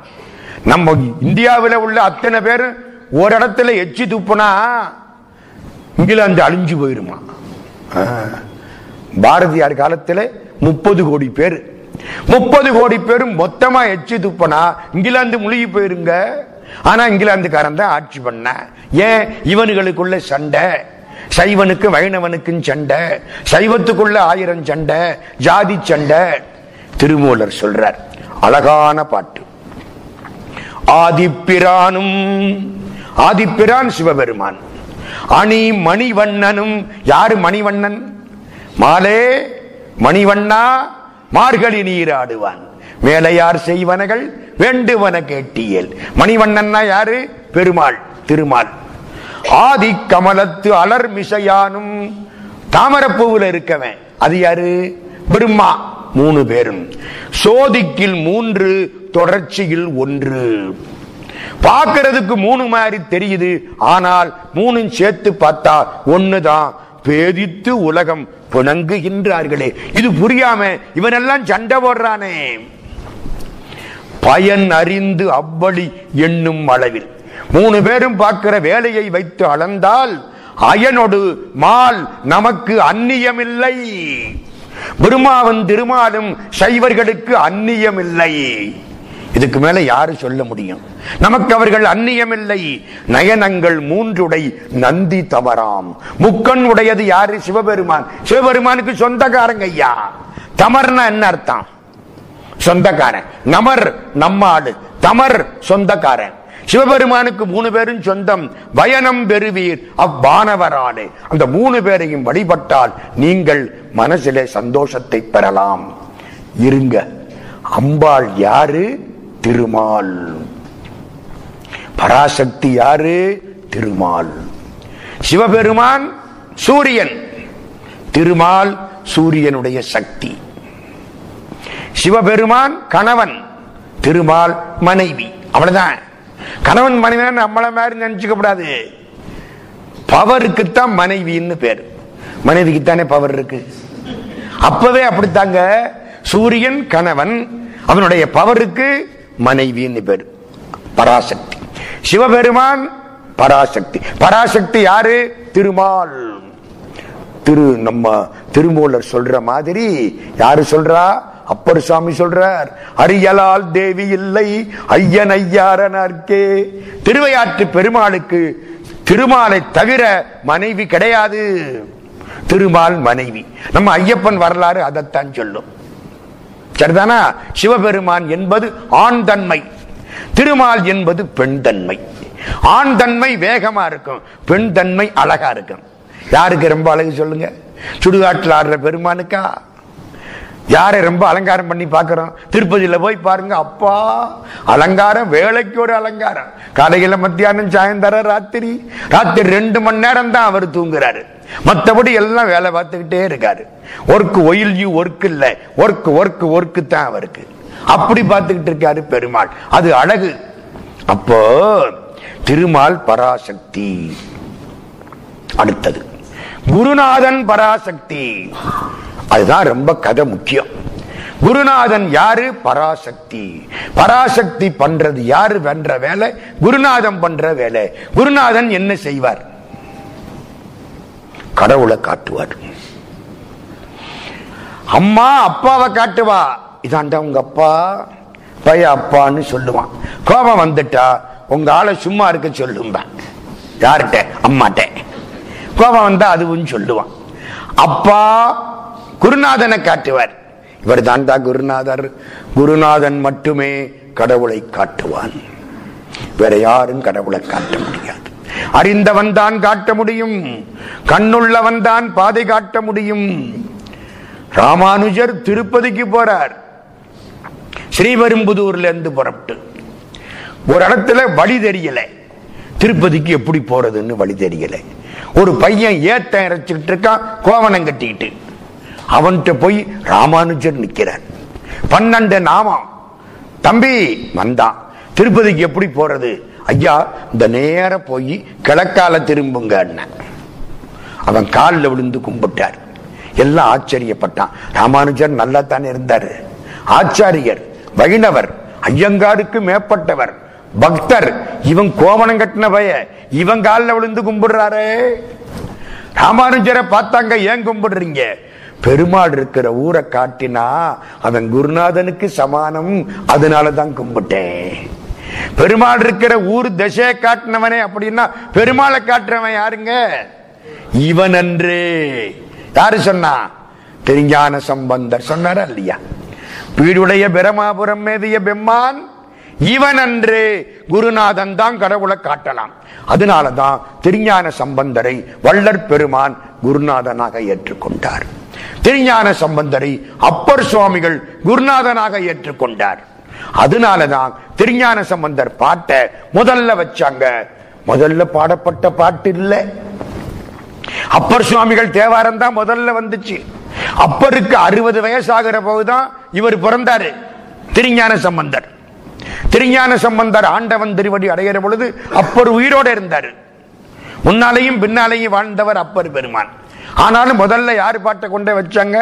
ஞான சம்பந்த சாமி பாட்டை. எதனால?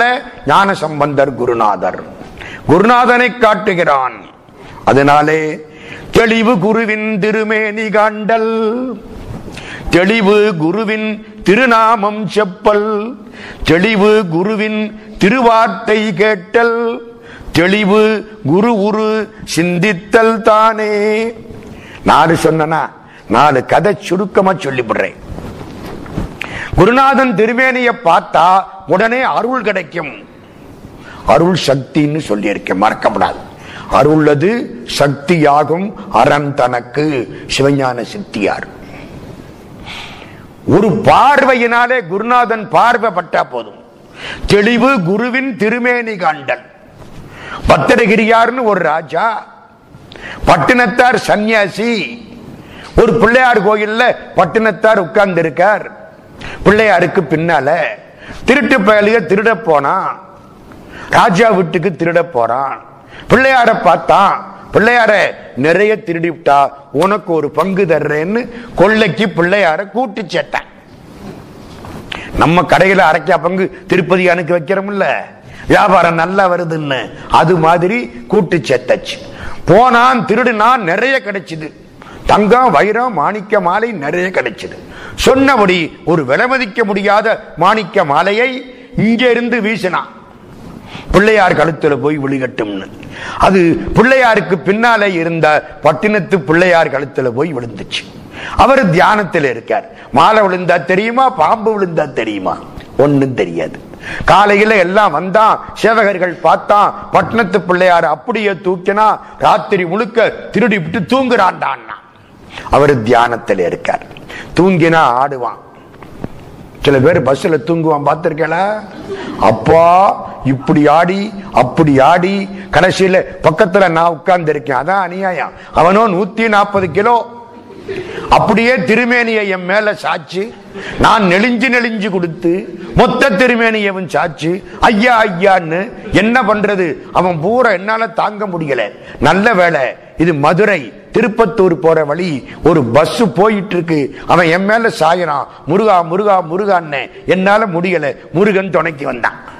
எப்படி எழுத்தாப்புல ஒரு பள்ளம், பஸ் பள்ளத்தில் இறங்கி ஏற இவன் மடார்னு எதிர்த்தாப்பட்டு இருக்க கம்பியில போய் ஒரு முட்டை முழிச்சுக்கிட்டான். இனிமே தூங்க மாட்டான், திருப்பத்தூர் வரைக்கும் தூங்க மாட்டான்.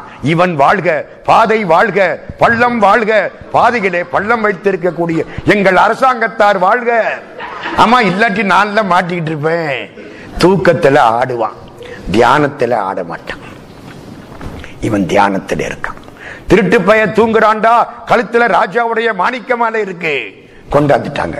மாணிக்க மாலையை கலட்டிட்டான். ராஜாட்ட கொண்டே காமிச்சான், மகாராஜா இந்த மாலையை மாட்டிக்கிட்டு ஒருத்தன் தூங்குறான், அவன் தான் திருடி இருக்கான். இது மாணிக்க மாலை, நம்ம மாலை. ஆமா, அவனை கழுவுல ஏத்துட்டார். பேச்சே கிடையாது, அவனை ஆளை பார்க்கல. பட்டணத்தார கொண்ட கழுவுல ஏத்த போறான். கழுமலம்னா கம்பி, இரும்பு கம்பி. அப்படியே தூக்கி உட்கார வைப்பாங்க. மலம் போற பாதையில குத்தி தலைவலியா வந்துடும். நினைச்சாலே 3 நாளைக்கு தூக்கம் வராது. கற்பனை பண்ணுங்க, மலம் போற பாதையில குத்தி தலைவலியா வரதுன்னா அப்பா சாமி அந்த காலத்துல தண்டனை அப்படி இருந்துச்சு. அதனால எல்லாரும் தப்பு பண்ண பயந்தான். இப்போ இந்தியாவில எல்லாம் கோர்ட்டுக்கு போ, கேஸ் போடு, அந்த கேஸ் இந்த கேஸ், முடிஞ்ச வரைக்கும் இழுத்து பாரு, ஜட்ஜுடைய பேரை நமக்கு தீர்ப்பு சொல்லுவேன், அந்த அளவுக்கு ஆயிப்போச்சு. முந்தி அதெல்லாம் கிடையாது. கொண்ட ஏத்த போறாங்க, சாமி முழிச்சுட்டார். என்னடா என்ன கழுமரத்துல ஏத்த போறாங்க, நான் ஒன்னும் தப்பு செய்யலையே, கடவுள் தப்பு செய்ய மாட்டாரே, ஒருவேளை போன பரவியில பண்ணதுக்கு இப்ப தண்டனையோ, என் செயலாவது ஒன்றுமில்லை இனி தெய்வமே இப்பிறவி எடுப்பதற்கு முன் செய்த தீவினையோ இங்கனே வந்து மூண்டதுவே. ஒரு வாக்கு மூண்டதுவே, அறம்பாடினார் மூண்டதுவே, நெருப்பு மூண்டது. நெருப்புத்தானே மூண்டதுங்கிறீங்க, எரி மூண்டதுங்கிறீங்களே, அந்த வார்த்தை வந்துருச்சு, அவ்வளவுதான். கழுமரம் தீப்பிடிச்சு எரியுது, அரண்டு போனா இரும்பு கழுமரம் தீப்பிடிச்சு எரியுது. சாமி என்னத்தையோ பாடினாரு, எல்லாம் ஓடி போய் சொன்னார். ராஜா ஓடி வந்தார், இவரை பார்த்தார், இவர் ஒரு பார்வை பார்த்தார். தெளிவு குருவின் திருமேனி காண்டல், அப்படியே காலில் விழுந்துட்டார். ஒன்னும் பேச்சு கிடையாது, ஒரு உபதேசம் கிடையாது, காலில் பார்த்தார். பட்டினத்து சாமிய பத்திரகிரியார் பார்த்தார், தெளிவு குருவின் திருமேனி காண்டல், அப்படியே காலில் விழுந்துட்டார். பட்டினத்தார் என்ன சொன்னார்? திருவிடைமருதூருக்கு போ, மேலகோபுர வாசல்ல உட்கார்ந்துரு, முடிஞ்சு வச்சு. ஒரு வார்த்தை கிடையாது. நம்மளுக்கு ஒரு ஒரு ராஜா வந்து நம்ம காலில் விழுந்திருந்தா அதை அரமனையில் ஒரு 6 மாசமாவது சாப்பிடாம விடுவோமா, அனுபவிக்காம விடுவோமா? ஒன்னும் கிடையாது. திருவிடைமருதூருக்கு போ, மேலகோபுர வாசலுக்கு போ. மேலகோபுர வாசல்ல அவரு போய் உட்கார்ந்திருக்க, இவர் கீழக்கோபுர வாசல்ல போய் உட்கார்ந்திருக்க. திருமூலர் சொல்றார், மேலகோபுர வாசல்னா என்ன, கீழக்கோபுர வாசல்னா என்னன்னு. இதுதான் மேலகோபுர வாசலாம், எது பிரமரந்திர ஸ்தானம். நாளைக்கு சொல்றேன் அதையெல்லாம். இந்த மூலாதாரம் தான் கீழக்கோபுர வாசலாம். மேல என்ன மேல, கீழே என்ன கீழே, ஈஸ்ட் வெஸ்ட்ங்கப்படாது. இது எப்படி மேலன்னா மேல தானே, அப்பர் அப்படித்தானே, இது கீழே டவுன், அவ்வளவுதான். மேலகோபுர வாசல்னா பிரமரந்திர ஸ்தானம், கீழக்கோபுர வாசல்னா மூலாதாரம்.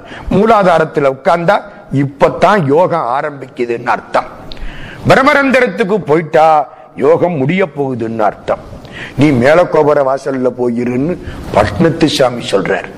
என்ன அர்த்தம்? நான் இன்னும் மூலாதாரத்துல தாண்டா இருக்கிறேன், இன்னும் மேல ஏற தெரியல, நீ பக்குவம் ஆயிட்டே. நான் கூட கொஞ்ச காலத்துக்கு எங்க அப்பாவுக்கு இல்ல எங்க அம்மாவுக்கு கடமை செய்யணும்னு ஊர்ல சுத்திக்கிட்டு இருந்தாண்டா. நீ ஒண்ணும் இல்ல, என்ன பார்த்த மாத்திரத்துல சன்னியாசி ஆயிட்டியே. வீட்டுல பொண்டாட்டிட்ட சொல்லல, பிள்ளைக்கு பட்டாபிஷேகம் பண்ணல, உடனே வந்துட்ட. நீ மேலகோபுர வாசலுக்கு போகணும், நான் கீழக்கோபுர வாசல்ல இருக்கணும்.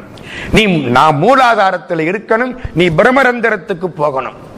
நாளைக்கு அட்டமா சித்தி அட்டாங்க யோகம், பெரிய தலைப்பு, எளிமையா சொல்ல பார்க்கிறேன். அப்ப இந்த கதையெல்லாம் உங்களுக்கு தெரியும். இப்ப லேசா கோடி காட்டுறேன். மேலகோபுர வாசல்ல அவரு, கீழக்கோபுர வாசல்ல இவரு. ஒரு 7-8 வருஷம் ஒரு நாய் ஒண்ணு வந்து சேர்ந்துக்குச்சு. அவர் ஒரு திருவோடு வாங்கினாரு. திருவோட்டில் சாப்பாடு வாங்குவார் பத்திரகிரி மகாராஜா. ஒருத்தன்ட்ட போய் குடுன்னு பிச்சை கேட்டாலே ஆணவம் போயிடும். ஆணவம் இருக்குமா? போய் கேட்கிறேன், ஒண்ணும் இல்லைன்னு என் ஆணவம் போயிடும். பிச்சை வாங்குவார், வாங்கிக்கிட்டு வந்து சாமிகிட்ட நீட்டுவார். பட்டினத்து சாமி 3 கவலம் சாப்பிடுவார். பத்திரகிரியார் அந்த எச்சில் சோத்த 3 கவலம் சாப்பிடுவார். ஒரு நாய் ஒண்ணு, பெண் நாய், மிச்சத்தை அதுக்கு போடுவாங்க, அது சாப்பிட்டு வாலாட்டிட்டு போயிடும். இப்படியே 7-8 வருஷம் ஓடுனுச்சு. சிவபெருமான் அங்க இருந்து புறப்பட்டு வந்துட்டார். மத்தியானம் 2:30-3 மணி பட்டத்தார்ட்ட வந்தார் கீழக்கோபுர வாசலுக்கு. ஐயா என்ன பசிக்குது சோறு, நான் சன்னியாசி, எங்கிட்ட ஒண்ணும் கிடையாது, மேலகோபுர வாசலுக்கு போங்க, அங்க ஒரு குடும்பி இருக்கிறான். குடும்பின்னா சம்சாரி குடும்பி இருக்கிறான், அவன்கிட்ட போய் கேளுங்க. அவர் இங்க வந்தார் மேலகோபுர வாசலுக்கு. சாமி கீழக்கோபுர வாசலுக்கு போனேன், அங்க ஒரு சன்னியாசி இருக்கார், மேலகோபுர வாசல்ல ஒரு குடும்பி இருக்கிறான்னு சொன்னார். அந்த குடும்பி நீங்க தானான்னார். இவருக்கு எப்படி இருக்கும்? நானும் சன்னியாசி, அவரும் சன்னியாசி, என்ன சம்சாரிங்கிறார். ஏன்? அவர்கிட்ட இல்லாதது எங்கிட்ட என்ன இருக்கு? ஒரு நாயின் திருவோடும். இது என்ன சம்சாரி ஆக்கி பிடிச்சு. திருவோட்டை தூக்கி நாய் மண்டையில போட்டார். நாயின் செத்துது, திருவோடு உடைஞ்சது, முடிஞ்சு வச்சு. இனிமே கையில வச்ச 16 வருஷம் ஓடிருச்சு. காசி ராஜா பொண்ணை கூட்டிக்கிட்டு வர்றான். பொண்ணு காலில் விழுந்து கும்பிடுது. பத்திரகிரியாருக்கு ஒன்னும் புரியல. என்னம்மா, நான் உங்கள் அடிமைங்குது. என்ன சொல்ற? உங்களோட வர்றேன், உங்களோட இருக்கிறேன். ஒரு திருவோடும் ஒரு நாயும் இருந்ததுக்கே நம்மளை சம்சாரிட்டாங்க. இந்த பொண்ணையும் கூட்டிக்கிட்டு ஊர் ஊரா சுத்தினா என் பொழப்பு என்னமா ஆகிறது? நீ யாரு? உனக்கு ஏன் இந்த விபரீத ஆசை? சாமி என்ன தெரியலையா? தெரியலையா அம்மா, அந்த நாய் நான் தான், பெண் நாய் நான் தான். உங்க எச்சில சாப்பிட்ட புண்ணியம் காசி ராஜாவுக்கு பொண்ணா பிறந்திருக்கேன். இப்ப திருவடிய நாடி வந்திருக்கேன், என்னை காப்பாத்தணும், எனக்கு இனிமே பிறவி வேண்டாம். அப்படியா, இங்க வா.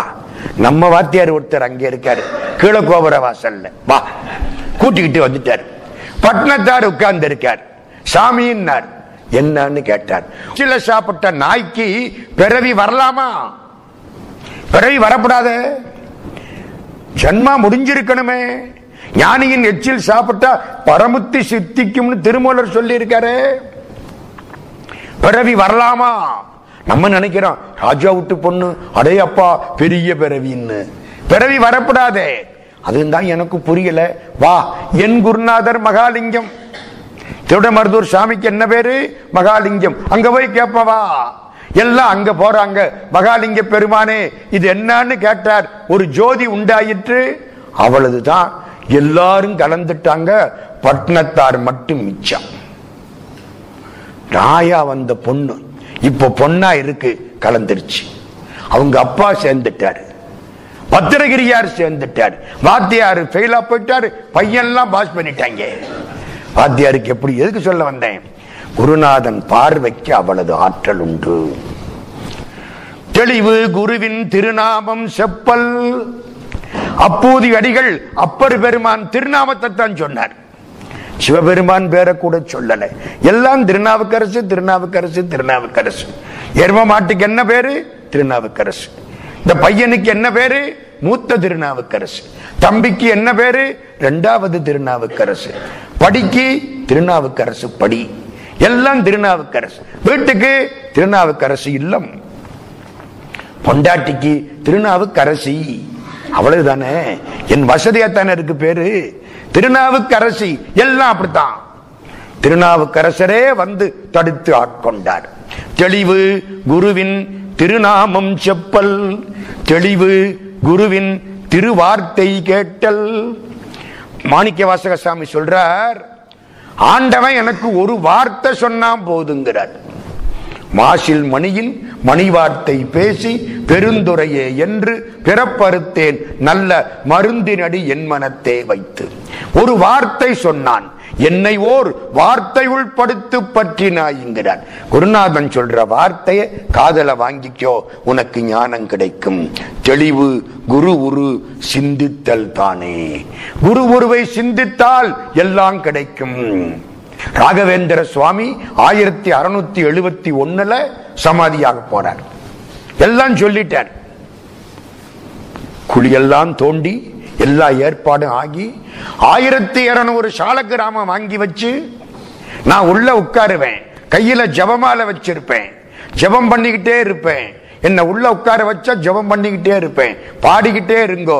எப்போ இந்த ஜபமாலை அசைவது நிற்கிறதோ அப்போ நான் சமாதியாகிவிட்டேன் அர்த்தம்.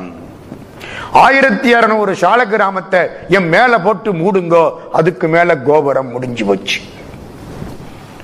சுவாமி உட்கார்ந்துட்டார், எல்லாம் கும்பிடுறாங்க. இங்கே இது அப்படியே போயிட்டே இருக்கு. ஒரு நேரத்தில் நின்னுது, எல்லாரும் கண்ணீர் விட்டார்கள். 1200 சால கிராமம் மேலே வச்சு எல்லாம் முடிச்சு இந்த மேலே அப்படி கட்டிக்கிட்டு இருக்கிற பொழுது ஒரு ஆள் ஓடி வந்து அழுதார். அப்பண்ணாச்சார்னு அவருக்கு பேர். போனார், எங்கேயோ வழியில ஆறு குறுக்கிட்டது, வெள்ளம் வந்தது, வர முடியல. ராகவேந்திரா ராகவேந்திரா ராகவேந்திரா அலறிக்கிட்டு ஓடி வாரார். அவர் ஸ்தோத்திரத்தை சொல்லிக்கிட்டே வாரார். இங்க வந்தா எல்லாம் முடிஞ்சு வச்சு.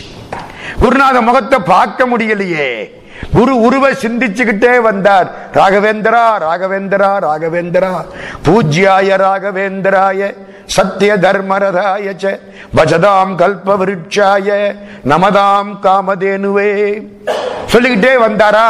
இங்க வந்து பார்க்கிறார், எல்லாம் முடிஞ்சு வச்சு. குருநாமத்தை சிந்தித்தேன், பார்க்க முடியலையே. உள்ள இருந்து இவர் கடைசியா பாடின சுலோகத்தை ராகவேந்திர சுவாமி பாடுறார். காதல பட்டது. குருநாதான்னு கும்பிட்டார். திருவார்த்தை கேட்டல், தெளிவு குரு உரு சிந்தித்தல் தானே.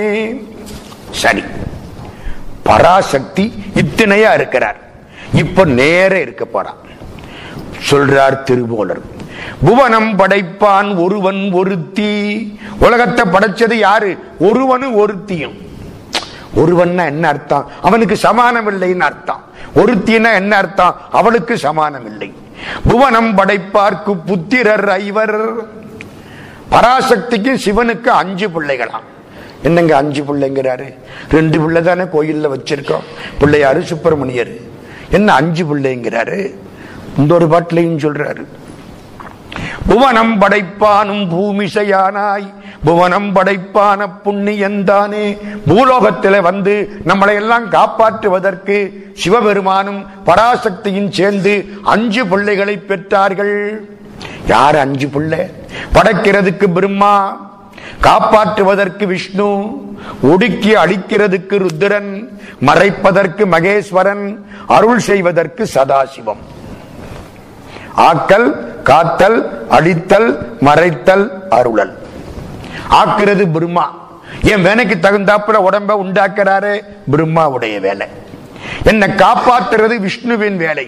எவ்வளவு காலத்துக்கு காப்பாற்றுவாரு? நான் சாகுற வரைக்கும் காப்பாற்றுவாரு. நான் எப்ப சாகணும் அதான் தெரியாது. தெரியும், பட்டினத்து சாமி சொல்றார், கொஞ்சம் வினைகளை அனுபவிக்கிறேன்னு எடுத்துக்கிட்டு வந்திருக்க, இன்னென்ன நன்மை இன்னென்ன தீமை இந்த பிறவியிலே அனுபவிக்கிறேன்னு எடுத்துக்கிட்டு வந்திருக்க, அந்த வினையெல்லாம் தீர்ற வரைக்கும் நீ சாக மாட்டேன். எடுத்துக்கிட்டு வந்த வினை தீர்ந்து போச்சுன்னா செத்து போயிருவேன். நல்லா புரிகிறாப்பல சொல்லவா? அனுபவிக்கிறதுக்குன்னு எடுத்துக்கிட்டு வந்த நல்வினை தீவினை இப்ப அனுபவிச்சாகணும். அனுபவிக்காம பாக்கி இருந்தா எந்த மோசமான டாக்டரும் நம்மளை கொல்ல முடியாது.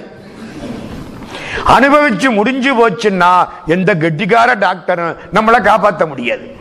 அவ்வளவுதான். வினை போகமே ஒரு தேகம் கண்டாய், வினை முடிந்தால் தினை போதளவும் நில்லாது. விஷ்ணுவுடைய வேலை இது. ஒடுக்கிறது யாரு? ருத்ரமூர்த்தி. குழந்தைக்கு பால் கொடுத்து தொட்டியில போட்டு ஓய்வு கொடுக்கிற மாதிரி ஆன்மாவுக்கு ஓய்வு ருத்ரமூர்த்தி. இருக்கிற பொழுது மறைக்கிறது யாரு? மறைக்கிறதுன்னா என்ன அர்த்தம்? இந்த நேரத்தில் இன்னதுதான் நடக்கும்னு நமக்கு தெரியாம விட்டது. தெரிஞ்ச ஆபத்து. நாளைக்கு காலையில எனக்கு ஒரு ஆக்சிடென்ட் ஆக போகுதுன்னு இன்னைக்கு தெரிஞ்சா இன்னைக்கு ராத்திரியே தூங்க மாட்டேன். இது இன்னைக்கு ராத்திரியாவே நிம்மதியா தூங்குவேன். ரொம்ப நல்லதுங்க. கடவுள் மறைச்சு விட்டாரு. மறைக்கல, நமக்கு பைத்தியம் பிடிச்சிருக்கும். மறைப்பு. கடைசி அருளல். நீ பண்ணன தீவினை நல்வினை இந்த கணக்கு மிச்சம் இருக்கு, ரொம்ப பிறவி எடுக்கணும், இப்படி எல்லாம் எடுத்தா தாங்காது, என் காலில் விழு, எரிச்சு விடுறேன். முந்தை வினை முழுதும் மோய உரைப்பன் யான். ஓயல்ல, ஓயிறதுன்னா ஓஞ்சு போனது திரும்ப எந்திரிக்கும். அந்த ஆளு ஓஞ்சு உட்கார்ந்துட்டார், நாளை காலில் எந்திரிச்சுக்குவாரு. ஓயிறதுன்னா வேணா திரும்ப வந்துருமா. மோயன்னா வேரோட புடுங்கியாச்சா, இன்னுமே முளைக்காது. அடிகள் ஆசிரியர்னு சிதம்பரத்திலே வாழ்ந்த 104 வருஷம் வாழ்ந்த பெரியவர், அவர் சொன்ன உரை, முந்தை வினை முழுதும் மோய உரைப்பன் யான். வினையெல்லாம் அடிவேரோட போயிரும், இனிமே முளைக்காது. வென செடி மாதிரிங்க முளைச்சுக்கிட்டே இருக்கும். செடியாய வல்வினைகள் தீர்க்கும் திருமாலே, நெடியானே வெங்கடவா நின் கோயிலின் வாசல், அடியாரும் வானவரும் அறம்பயரும் கிடந்து எங்கும் படியாய் கிடந்து உன் பவளவாய் காண்பேனே. குலசேகர் ஆழ்வார் பாடுறார். வென செடி மாதிரி முளைக்குமா? இப்ப அந்த வென என்ன ஆகுது? போய்விடும். எல்லாம் முளைக்காமல் போய்விடும். அதுக்கு பேரு அருளல்னு பேரு. ஆக்கல், காத்தல், அழித்தல், மறைத்தல், அருளல். 5க்கும் பிரம்மா, விஷ்ணு, ருத்ரன், மகேஸ்வரன், சதாசிவம் 5 பேரை பெற்றார்கள். பராசக்திக்கு 5 பிள்ளை. மண்ணொன்று தான் பல நற்கலமாயிடும். கொயவன் மண்ணை வச்சு 1000 பானை பண்றான். உள் நின்ற யோனிகட்கு எல்லாம் ஒருவனே. கண் ஒன்று தான் பல காணும், தன்னை காணாது அண்ணலும் இவ்வண்ணமாகி நின்றானே. என் கண்ணு எல்லாரையும் பார்க்குது, என் கண்ணு அதை பார்க்க முடியுமா? நான் இப்படி இப்படி பண்ணி பார்க்கிறேன், மேலே தெரியுது கீழே, என் கண்ணு அதை பார்க்க முடியல, கண்ணாடியை வச்சு பார்க்க வேண்டியிருக்கு. அப்படித்தானே? கண் தன்னை காணாது எல்லாத்தையும் காட்டும். சிவபெருமான் எல்லாத்தையும் நமக்கு காட்டுவார், அவரை மட்டும் காட்ட மாட்டார். அதுதான் வாழ்க்கை. குயவன் திரிகையில் ஏற்றிய மண்ணை குயவன் மனத்துற்றதெல்லாம் மனைவான். மண்ணை வச்சு குயவன் விருப்பப்பட்டதையெல்லாம் செய்கிறான். பராசக்தி நம்மை விருப்பப்பட்ட மாதிரி எல்லாம் செய்கிறாள். அவ யாரு? அம்பன்ன கண்ணி. 400 பாட்டுக்கு மேல இருக்கு அம்பாளை பத்தி. இன்னுமே அவளுடைய பெருமையெல்லாம் கொற்றார் அப்படியே. அம்பன்ன கண்ணி, அம்பு போல கண்ணு, அறிவை மனோன்மணி. அது யாரு மனோன்மணி தெரியுமா?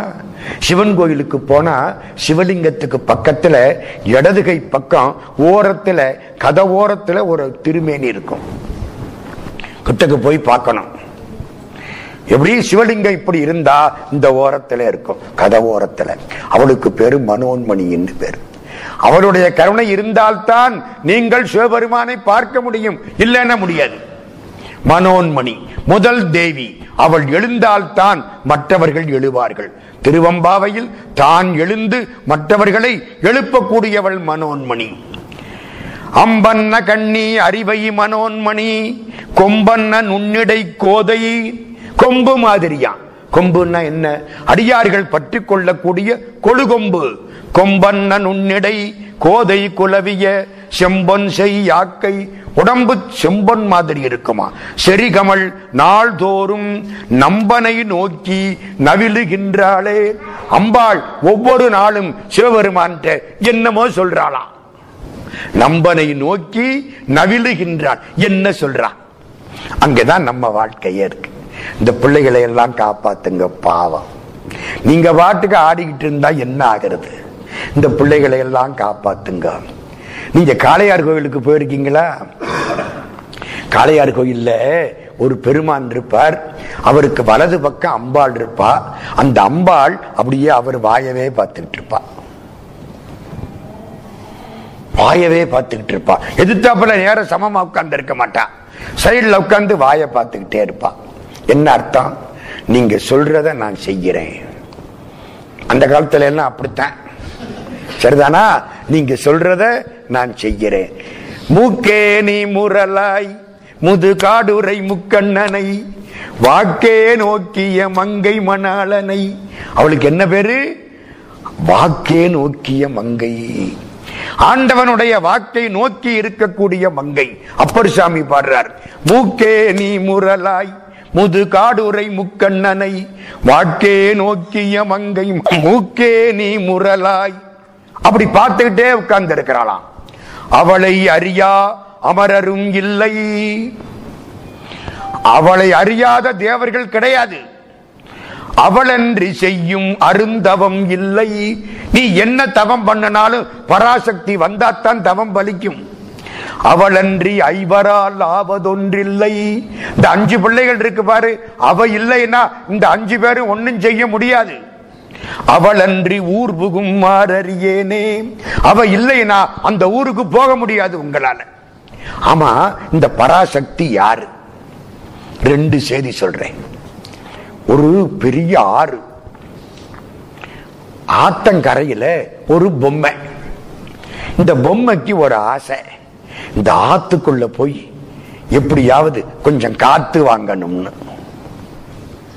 ஆத்துக்குள்ள பொம்மை எப்படி போறது யோசிச்சுக்கிட்டே இருக்கு. ஒரு படகு வந்தது. இந்த படகுல ஏறி உட்கார்ந்தா ஆத்துக்குள்ள போயிடலாமே. யாரோ ஒரு புண்ணியமா இந்த பொம்மையை தூக்கி படகுல போட்டான். பொம்மைக்கு சந்தோஷம். ஆகா, நம்மளை படகுல போட்டாங்க, இனிமே நம்ம ஆத்துக்குள்ள போகலாம். ஆத்துல காத்து வாங்கிக்கிட்டே போகுது. நல்ல காற்று நல்லா இருக்கு. இந்த பொம்மைக்கு ஒரு ஆசை, இந்த தண்ணி அள்ளி கொஞ்சம் குடிக்கணும் ஆத்து தண்ணி. கீழே கைய விட்டுது பொம்மை. கைய விட்டு தண்ணிய குடிக்க போனுச்சா கை அப்படியே போயிடுச்சு. என்னடா இது? இந்த கைய விட்டுது, அந்த கையும் அப்படியே போயிடுச்சு. மெதுவா காலை விட்டுது, காலும் போயிடுச்சு, இந்த காலும் போயிடுச்சு. ஆசையில உள்ள புகுந்தது, பொம்மையும் போயிடுச்சு. ஏன்னா அது சக்கரை பொம்மை. சக்கரை பொம்மை ஆத்துக்குள்ள கைய விட்டா என்ன ஆகும்? சக்கரை கரைஞ்சிருச்சு. அந்த கைய விட்டா அதுவும் கரைஞ்சிருச்சு. எல்லாம் கரைஞ்சிருச்சா பொம்மை உள்ள போய் கரைகிற பொழுது நிமிந்து பார்த்தா படகும் கரைஞ்சு போச்சு. ஏன்னா படகு, கற்கண்டு படகு. என்ன சார் என்னமோ கதை சொல்றீங்க, இதான் நம்ம சொந்த கதை. சிவபெருமான் என்பது அந்த பெரிய ஆறு, வெள்ளம், பெருங்கருணை பேராறு, சரிதானா? இந்த படகு இருக்கே அதான் பராசக்தி, கற்கண்டு படகு. இந்த சக்கரை பொம்மை தான் நீங்களும் நானும். நம்ம உலகத்தில் கிடந்தோம். குருநாதன் நம்மளை தூக்கி எதுல வச்சான்? அம்பாளுங்கிற படகுல வச்சான். நம்ம அம்பாளுங்கிற படகுல ஆன்மா போற பொழுது ஆண்டவனை அனுபவிக்கணும்னு ஆசைப்பட்டான். அனுபவிக்க அனுபவிக்க கொஞ்சம் கொஞ்சமா தன்னை இழந்து கரைஞ்சிட்டான். அப்பத்தானுங்க சந்தோஷம். தன்னை இழப்பதுதான் சந்தோஷம். நானுங்கிறது இருக்கிற வரைக்கும் சந்தோஷம் கிடையாது. தன்னை இழக்க வேண்டும்.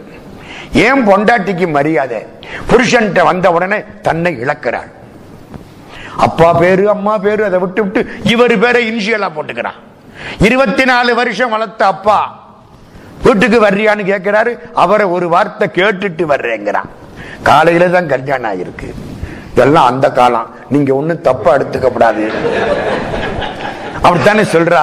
இவ்வளவு வருஷம் வளர்த்த அப்பா இவர் தான் முக்கியம். ஒண்ணும் இல்லை, ஆன்மாவுக்கு ஆண்டவன் தான் கணவன். அதான் பேரின்பம். அதனாலே பொம்மை என்னாச்சு? படகுல உட்கார்ந்துதா, மெதுவா கைய விட்டுதா, கரைஞ்சுதா, அம்பாளாகிற படகும் கரைஞ்சு போச்சு. தெளிவா சொல்லவா? ஆன்மாக்களை எல்லாம் அழைத்து கொண்டு சென்று ஆண்டவனாகிற பேராற்றில் கரைத்து தானும் கரைந்து அவனோடு ஒன்றுகிறாள். அதுதான் பராசக்திக்கு பெருமை. மதுரை மீனாட்சி கோயில்ல முதல் நாள் திக்கு விஜயம், அடுத்த நாள் காலையில திருக்கல்யாணம். திக்கு விஜயம்னா என்ன? எல்லா திக்கிலையும் போய் எல்லாரையும் வெற்றி கண்டாள். கம்பீரமா நிப்பா மீனாட்சி, ராஜாத்தியா நிப்பா. அவளது பேரையும் வெற்றி கண்டவள். இந்திரன், அக்னி, வருணன், வாயு, குபேரன், ஈசானன் அத்தனை பேரு ஓடிட்டான். ஜெயிச்சு நிக்கிறா. கைலாசத்துக்கு போறா. சிவபெருமான பார்க்கிறா. தலைய குனிகிறா. சிவபெருமான் இவளை தடுத்தாட்கொள்கிறார். திக்கு விஜயம்னா எல்லாத்தையும் ஜெயிக்கிறது. திருக்கல்யாணம்னா ஆண்டவனோட கலக்கிறது. சேனைகளை பூரா கொண்டே ஆண்டவங்கால சேர்த்து விட்டா. யாரு சேனை? நீங்களும் நானும் தான் சேனை. அவள் எங்க போய் நிக்கிறா? சிவபெருமான் போய் நிக்கிறா. அடியார்களை எல்லாம் அழைத்து கொண்டு சென்று ஆண்டவன் இன்பத்தை அடியார்களுக்கு காட்டி, அடியார்களை பற்றி ஆண்டவன்பால் சொல்லி, ஆண்டவன் என்ற பெருவள்ளத்தில் அடியார்களை கரைத்து தானும் கரைந்து இன்பம் தரக்கூடியவள் பராசக்தி. இவளுக்கு மிஞ்சி யாரும் கிடையாது. ஓங்காரி என்பாள் அவள் ஒரு பெண் பிள்ளை. நீங்காத பச்சை நிறத்தை உடையவள். ஆங்காரியாகி ஐவரை பெற்றிட்டு திரும்ப வருது. கிரீம்காரத்துள்ளே இனிதமர்ந்தாளே. ஒரு நிகழ்ச்சி சொல்றேன். மதுரையிலே கட்டிக்குளம் மாயாண்டி சாமின்னு ஒரு சாமி. கோவணந்தான் கட்டியிருப்பார். உடம்பு பூரா விபூதி அள்ளி போட்டுக்கிட்டே இருப்பார். கிட்ட போனா விபூதி வாசம் அடிக்கும். சாமியே திருநீரா இருப்பார். திருநீற்றின் ஒளி வீசும் செல்வந்தோன்றும் அப்படி இருப்பார். கட்டிக்குளம் மாயாண்டி சுவாமி திருச்சிராப்பள்ளிக்கு வரார். நடந்துதான் போவார். எப்ப எங்க இருப்பார்னு தெரியாது. திருச்சிராப்பள்ளிக்கு வந்துட்டார். ஒரு ஐயர் வீடு. ஐயர் வீட்டுக்குள்ள நுழைஞ்சிட்டார். சாமி சாப்பாடு போடுறியான்னார். ஐயருக்கு சந்தோஷம். யாரோ ஒரு சன்னியாசி நம்ம வீட்டுல சாப்பாடு கேட்கிறாரு, போட்டா புண்ணியம். உட்கார வச்சார். கோவனா உடம்பு போரா விபூதி. உட்கார்ந்தார். திருப்தியா சாப்பிட்டார். நிமிந்து பார்த்தார். உனக்கு எத்தனை பிள்ளை? 9 பிள்ளை. அந்த காலம் 9 பிள்ளைய வச்சு வளர்த்திருக்காங்களே அதை சொல்லுங்க. இப்ப ஒரு பிள்ளைய வச்சு வளர்க்க நமக்கு துப்பு இல்லை. 100க்கு 100 உண்மைங்க. காலையில பயலை கிளப்பி அவனை குளிப்பாட்டி ஹோம்ஒர்க்கெல்லாம் நம்ம செஞ்சு கொடுத்து டியூஷனுக்கு அனுப்பிச்சு, டியூஷன்ல இருந்து வந்த உடனே அவனுக்கு சாப்பாடை வயிற்றுல திணிச்சு, அவனை தூக்கி ஒரு ஆட்டோவுக்குள்ள திணிச்சு, அப்புறம் அவன் போய் திரும்பி சாயந்தரம் வந்து நம்மளை பார்த்து மம்மிங்கிறான். மம்மின்னு தெரியுமா? பணம்னு அர்த்தம். எகிப்துல பணத்துக்கு பேரு மம்மி. இவ்வளதும் பண்ணதுக்கு அந்த அம்மாவுக்கு கொடுக்கிற பட்டம் என்ன? சொல்லப்படாது, மம்மி. நம்ம வாழ்க்கை எப்படி? 9 பிள்ளை என்னார். மகான் சிரிச்சார். 10வது பிள்ளை பிறக்கும்டா. இது இது என்ன சாபமா வரமா? அவருக்கு வரம். 10வது பிள்ளை பிறக்கும்படா சுப்பிரமணியம்னு பேர் வைப்போ. சுப்பிரமணியம் வேதம் 3 முறை சொல்லுது. சுப்பிரமணியம் சுப்பிரமணியம் சுப்பிரமணியம் மிகச்சிறப்பான பெயர். பழனி மலை மேல் நின்ற சுப்பிரமணியா அமரர் பெருமாளே திருப்புகள். சுருதி முடி மோனஞ்சொல் சிற்பரமயான சிவ சமய வடிவாய் வந்த அத்துவிதமான பர. அந்த பாட்டு கடைசி வரி பழனி மலை மேல் நின்ற சுப்பிரமணியா அமரர் பெருமாளே. சுப்பிரமணியம்னு பேர்வை. அதே மாதிரி 10வது மாசம் ஆண் குழந்தை சுப்பிரமணியம்னு பேரு. சாமி திரும்ப வந்துட்டார். இந்த பையனை திருவாணைக் காவல்ல கர்நாடகத்தான் செட்டியார் வேத பாடசாலை வச்சிருக்கார். அங்க போய் பையனை வேதம் படிக்க சொல்லு. 2வது முறையா வந்து சொல்லிட்டு போறாரு. வேதம் படிச்சான். ஒரு பக்கம் வேதம் படிச்சான், ஒரு பக்கம் இங்கிலீஷ் படிச்சான். சுதந்திர போராட்டம் வந்தது. 20 வயசு போராட்டத்தில் ஈடுபட்டான். கொண்டே சிறையில போட்டான். அலிப்பூர் ஜெயில் உள்ள இருந்தான். வெளியில வர்றான். சுப்பிரமணிய சிவா, சுப்பிரமணிய பாரதி 3 பேரையும் வெளியில வந்து பார்க்கிறான். 3 சுப்பிரமணியங்கள் சந்தித்தன. ஒன்னு நம்ம சுப்பிரமணியம், ஒன்னு சுப்பிரமணிய பாரதி, இன்னொன்னு சுப்பிரமணிய சிவா. சந்திச்சான், பேசினா. ஆன்மாவில ஈடுபாடு, ஆன்மீகத்தில ஈடுபாடு. ஆன்மீகம்னா என்ன? கடவுளை பற்றி பேசுவது அல்ல, கடவுளோடு பேசுவது. பாரதியார் பராசக்தியோடு பேசுவார், சுப்பிரமணிய சிவா பேசுவார். கடவுளோட பேசணும், தேசம் வேண்டாம், எல்லாம் போதும், இருக்கவங்க பார்த்துக்குவாங்க, எனக்கு நிம்மதி வேணும். இமயமலை மலைக்கு ஓடுனா முடியல, சேலத்துக்கு வந்தா நிம்மதி இல்லை, நேர மதுரைக்கு ஓடி வந்தா கிட்டத்தட்ட 30 வயசு. வாழ்க்கையில நிம்மதி இல்லை, வாழ்க்கையே இல்லை. என் வாழ்க்கை வீணா போயிருமோ. மீனாட்சி கோயில்ல வந்தா மீனாட்சிக்கு முன்னால அழுதான். சிவன் சுக்கலிங்க பெருமான் சந்நிதிக்கு வந்தான். சித்தருக்கு முன்னால உட்கார்ந்தான். கண்ணை மூடுனான், தேம்பி அழுதான். முழிச்சு பார்த்தான், கட்டிக்குள்ள மாயாண்டி சாமி உட்கார்ந்து இருக்காரு.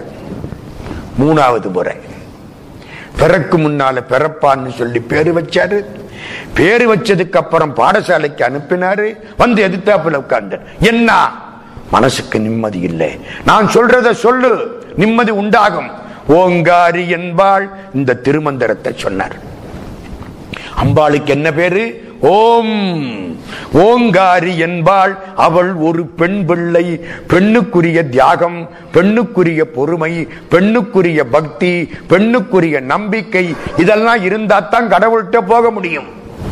நீங்க உடம்பால ஆணா இருந்தா கூட மனசுனால பெண்ணாக மாறினால்தான் கடவுள்கிட்ட போக முடியும். நினைப்புல வச்சுங்க, உடம்ப பத்தி கடவுளுக்கு அக்கறை இல்லை. நீ ஆணா இருந்தா என்ன, பொண்ணா இருந்தா என்ன, அலியா இருந்தா என்ன, அதை பத்தி கவலை இல்லை. மனசளவிலே பெண்ணுக்குரிய தியாகம், பொறுமை, நம்பிக்கை, பக்தி. ஆண்களை விட பெண்கள் அதிகமாக நம்புவார்கள். அது என்னவோ அப்படித்தான். குழந்தைக்கு வியாதி வந்துட்டா இவர் டாக்டருக்கு போன் பண்ணுவார். அந்த அம்மா, முருகா இந்த பொழைச்சுக்கிட்டான்னா தை மாசம் பழனிக்கு பாத யாத்திரை வர்றேம்மா. அதுக்கு இதுக்கு என்ன சம்பந்தம்னு தெரியாது, நம்புவா. நடக்கும், 100% நடக்கும். அதெல்லாம் வந்தாத்தான் நீ ஆண்டவன்பால் சேர முடியும். ஓங்காரி என்பாள் அவள் ஒரு பெண் பிள்ளை, நீங்காத பச்சை நிறத்தை உடையவள். பச்சையா இருப்பா. படைக்கிறது வெள்ளை, காப்பாத்துறது பச்சை, அடக்கிறது ஒழிக்கிறது செவப்பு. திருச்செந்தூர்ல சாமி வெள்ள சாத்தி வருவார். என்ன அர்த்தம்? நான் படைக்கிறேன் அர்த்தம். பச்சை சாத்தி வருவார், நான் காப்பாத்துறேன் அர்த்தம். சிவப்பு சாத்தி வருவார், நான் ஒடுக்கிக்கிறேன் அர்த்தம். 3 நாளும் கூட்டம் பார்க்கணுமே. அதுலயும் பச்சை சாத்திர அன்னைக்கு காலையில 10ல இருந்து ராத்திரி 3 மணி விடிகாலம் 3 மணி வரைக்கும் ஊரெல்லாம் சுத்துவார். என்ன? பச்சை சாத்துறது நம்மளை காப்பாத்துறது. கடவுள்கிட்ட போய் என்னை படைப்பாயாக கேட்டான். படைச்சுத்தானே எந்த பாடுபடுறோம். என்னை அழிப்பாயாகன்னு கேட்பமா? தைரியம் கிடையாது. கடவுளை என்ன காப்பாத்து, கடவுளை என்ன காப்பாத்து. அதனால பச்சை சாத்திர அன்னைக்கு அவளது கொட்ட வரும். 3 அவளுக்கு. நீங்காத பச்சை நிறத்தை உடையவள் ஆங்காரியாகி இந்த மக்களை காப்பாற்றுவேன், அதான் ஆங்காரம். 5 பிள்ளைகளை பெற்றிட்டு ஹிரீங்காரம். ஓம் ஹிரீம் அவளுடைய பீஜாட்சர மந்திரம். ஓம் ஹிரீம் அப்புறம்தான் அவ பேரை சொல்லணும். ஓம் ஹ்ரீம் அகிலாண்டேஸ்வரியை நமக, ஓம் ஹ்ரீம் மீனாட்சியை நமக, ஓம் ஹ்ரீம் காமாட்சியை நமக. பீஜ அச்சரம் ஹ்ரீம். அவளுக்கு ஹ்ரீம் காரத்துள்ளே இனிதமர்ந்தாளே. ஆமா திருமூலரே, உங்களுக்கும் பராசக்திக்கும் சொந்த அனுபவம் உண்டா? உண்டு. நான் தூங்கிக்கிட்டு இருந்தேன், அவ அங்கேருந்து வந்தா, என் கழுத்தை கட்டி பிடிச்சு விட்டா. சின்ன பொண்ணு, பாலைன்னு பேரு, 10 வயசு, வந்தா என் கழுத்துல விழுந்தா, கழுத்தை கட்டி பிடிச்சா, ஒரு அமுக்கு அமுக்கனா. என்னன்னு கேட்டேன். வாய தரன்னா அவ கழுத்தை அமுக்கினதுனால வாய் தன்னால திறந்துக்குச்சு. இங்க பிடிச்சால தெரியும், வாய் தன்னால திறந்துக்குச்சு. ஆன்னு அவ வாயில வெத்தில தாம்பூல வச்சிருந்தா, என் வாயில துப்பிட்டா, முழுங்கினே. அன்னையில இருந்து எனக்கு ஞானம் கிடைச்சிருச்சு. உறங்கும் அளவில் மனோன்மணி வந்து, நான் உறங்கினேன். உலகத்தை பத்தி தெரியாம உறங்குறோம்ல, கண்ணை மூடியா உறங்குறான், கண்ணை முழிச்சுக்கிட்டே உறங்குறான். காலேஜில் பையன் கண்ணை முழிச்ச உடிச்சு உட்கார்ந்துருப்பான். வாத்தியார் நம்ம சொன்னது மண்டையில ஏறுதுன்னு நினைப்பார், ஒன்னு யாராது அப்படியே உட்கார்ந்துருப்பான் தியானத்துல. உறங்கும், கண்ணை மூடியா தூங்கணும், முழிச்ச உடிக்கு தூங்கணும். ஒரு ஆள் ரிட்டையர் ஆனதுக்கு அப்புறம் ஆபீஸுக்கு வந்தாராம். ஏன் மறந்து போச்சா வந்துட்டேன். இல்ல இல்ல, இங்கதான் தூக்கம் நல்லா வருது, தூங்கி பழகி போச்சுன்னாரா. என்னத்துக்கு ஆகிறது? உறங்கும் அளவில் மனோன்மணி வந்து, உறக்கத்துல தானே பாதி போச்சு, தூங்கித்தானுங்க கட்டான். வேதநூல் பிராயனூரும் மனுஷர் தாம் புகுவரேனும் பாதியும் உறங்கி போகும்னார் தொண்டரடி பொடியாழ்வார். 120 வருஷம் இருந்தா, ஏன் 100 வருஷம் இருந்தா, 50 வருஷம் தூங்கியே போச்சுரா. நான் உறங்கினே. உறங்கும் அளவில் மனோன்மணி வந்து, கரங்கு வளைக்கை கழுத்தார புள்ளி, வளையல் அணிந்த கையினாலே என் கழுத்தில் அப்படியே ஒரு அமுக்கு அமுக்கி, பிறங்கொழி தம்பலம், தம்பலம்னா தெரியுமா, வெத்திலை எச்சில், வாயில் உமிழ்ந்திட்டு உறங்கல் ஐயா என்று உபாயம் செய்தாலே. வாயில் அந்த எச்சிலை எனக்கு என் வாயில ஊற்றினாள். மறைஞான சம்பந்தர் எச்சில் உமாபதி சிவாச்சாரியாருக்கு கிடைச்சது. கண்ணப்பன் எச்சில் காலத்தி அப்பனுக்கு உகப்பாயிற்று. சரிதானா? அந்த அம்பாள் கொடுத்த தாம்பூலம் என்னை காப்பாற்றியது. அரச மரம் வேப்ப மரம் பொண்ணு, அரச மரம் சிவம், வேப்ப மரம் சக்தி, ரெண்டுக்கும் கல்யாணம் பண்ணி வைப்பாங்க. ஆலமரம் சிவவிஷ்ணு, சிவபெருமான் கல்லாலின் புடை அமர்ந்தவர், விஷ்ணு ஆளிலையிலே வந்தவர். ஆலமரம் ரெண்டுக்கும் சமானம். சிவமும் சக்தியும் எப்படி ரொம்ப ஈஸியா சொல்றாப்பல, புரிகிறாப்பல சொல்லவா? இந்த உடம்புக்கு உடல்னு பேரு. ஏன் உடல்னு பேரு? உடுத்தப்படுவதால் உடல். ஆன்மா இதத்தானே உடுத்தி இருக்கு, உடல். இதுக்கு சரீரம்னு பேரு, சஞ்சரிப்பதால் சரீரம். சரிதானா? தேகம்னு பேரு, தகிக்கப்படுவதால் தேகம், எரிக்கப்படுவது, அதனால தேகம். உயிர் கொடுப்பது சிவம், உடல் கொடுப்பது சக்தி. உயிர் கொடுப்பது சிவம், உடல் கொடுப்பது சக்தி. ஒரு ஊர்ல ஒரு ஆசிரியர், ஆசிரியர்ட்ட 4 பிள்ளைங்க. அந்த ஊர்ல இருக்கவே ஆசிரியர்ட்ட வரமாட்டேங்கிறான். பாடம் சொல்லணும்னு ஆசிரியருக்கு ஆசையா இருக்கு. இந்த பயலெல்லாம் கோழி குண்டு அடிச்சு கட்டு போறானே, கிரிக்கெட்டுக்கு முன்னால இத்தனை மணி நேரம் உட்கார்ந்து நேரத்தை பூரா வீணாக்கிறானே, நம்மள்கிட்ட வரமாட்டேங்கிறானே, சிவபெருமான் ஆகிற ஆசிரியருக்கு கவலை. சட்டாம்பிள்ளைய கூப்பிட்டார். அது யாரு சட்டாம்பிள்ளை?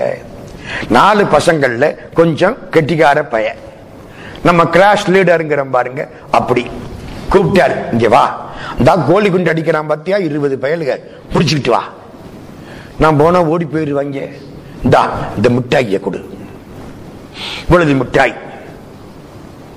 எல்லாம் சாக்லேட் எடுத்துக்கிட்டு போயிட்டாங்க. கோழி குண்டு அடிக்கிறவன்ட்ட போனேன். ஒரு வாத்தியார் இருக்காரு, வர்றீங்களா? எல்லா பேரும் பறந்தாங்க. வாத்தியார்னு உடனே பறந்தாங்க. மறுநாளைக்கும் போனான். மிட்டாய் வச்சிருக்கேன், எங்கே கொடுன்னா. வாத்தியார்ட்ட வந்தா மிட்டாய் கொடுப்பேன்னா. இதே வம்பா போச்சு. எனக்கு வாத்தியார் வேண்டாம்னாங்க. ஒரே ஒரு பையன், அண்ணே நான் வர்றேன், மிட்டாய் தருவியா? இந்தாடா 2 மிட்டாய் வாங்கிக்கிட்டு வந்து வாத்தியார்கிட்ட உட்காந்துட்டான். அடுத்த நாள் போய் சொன்னேன், இன்னும் 4 பேருக்கு வந்தாங்க. மிட்டாய் 2 மிட்டாய் கொடுக்கிறாரா. அங்க போனா வாத்தியார் முடிச்சதுக்கு அப்புறம் அவர் 2 மிட்டாய் கொடுக்கிறாரா. மிட்டாய்க்கு ஆசைப்பட்டு 50 பேர் வந்துட்டான். காலையில மிட்டாய், வாத்தியார் பேச்சு முடிச்சதுக்கு அப்புறம் விட்டாய் பேச்சு, அது ஒன்னும் புரியல. வாத்தியார் என்ன சொன்னார் அதான் தெரியல. மிட்டாய் நல்லா இருக்கு. 10 நாள் ஆச்சு.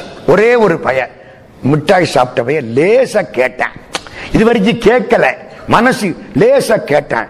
வாத்தியார் சொன்னது நல்லாவே இருக்கு. டேய் நல்லா பேசுறாரா, நம்ம தாண்டா கேட்காம விட்டுட்டான், இன்னைக்கு நீ கேள்றா. அவன் கேட்டான், ஆமாடா வாத்தியார் நல்லா சொல்றாரு. 5 நாள் ஆச்சு, 8 நாள் ஆச்சு, 10 நாள் ஆச்சு, 50 பேரும் கேட்க ஆரம்பிச்சான். வாத்தியார் நல்லா சொல்றாரா. 60 நாள் 70 நாள் ஆச்சு. மிட்டாய் வேண்டாம் சார், உங்க பேச்சு போதும்ட்டான். அப்படியே காலில் விழுந்துட்டான். இதுதான் நம்ம கதை. என்ன சார் அப்பவே கற்கண்டு படகுன்னீங்க, இப்ப வாத்தியாருங்கிறீங்க. சிவபெருமான் தான் அந்த வாத்தியார். சட்டாம்பள்ள தான் பராசக்தி. கோழி குண்டு அடிச்ச பயலுகதான் நம்மெல்லாம். சரிதானா? கடவுள்கிட்ட வராம எங்கேயோ உட்கார்ந்து கோழி குண்டு அடிச்சுக்கிட்டு இருந்தோம், எதை எதையோ பார்த்துக்கிட்டு உட்கார்ந்து இருந்தோம். கடவுள் என்ன பண்றார்? பராசக்திங்கிற சட்டாம்பள்ளைய அனுப்பிச்சார். அம்மா இந்த பெயர்களை மெதுவா இழுத்துக்கிட்டு வா.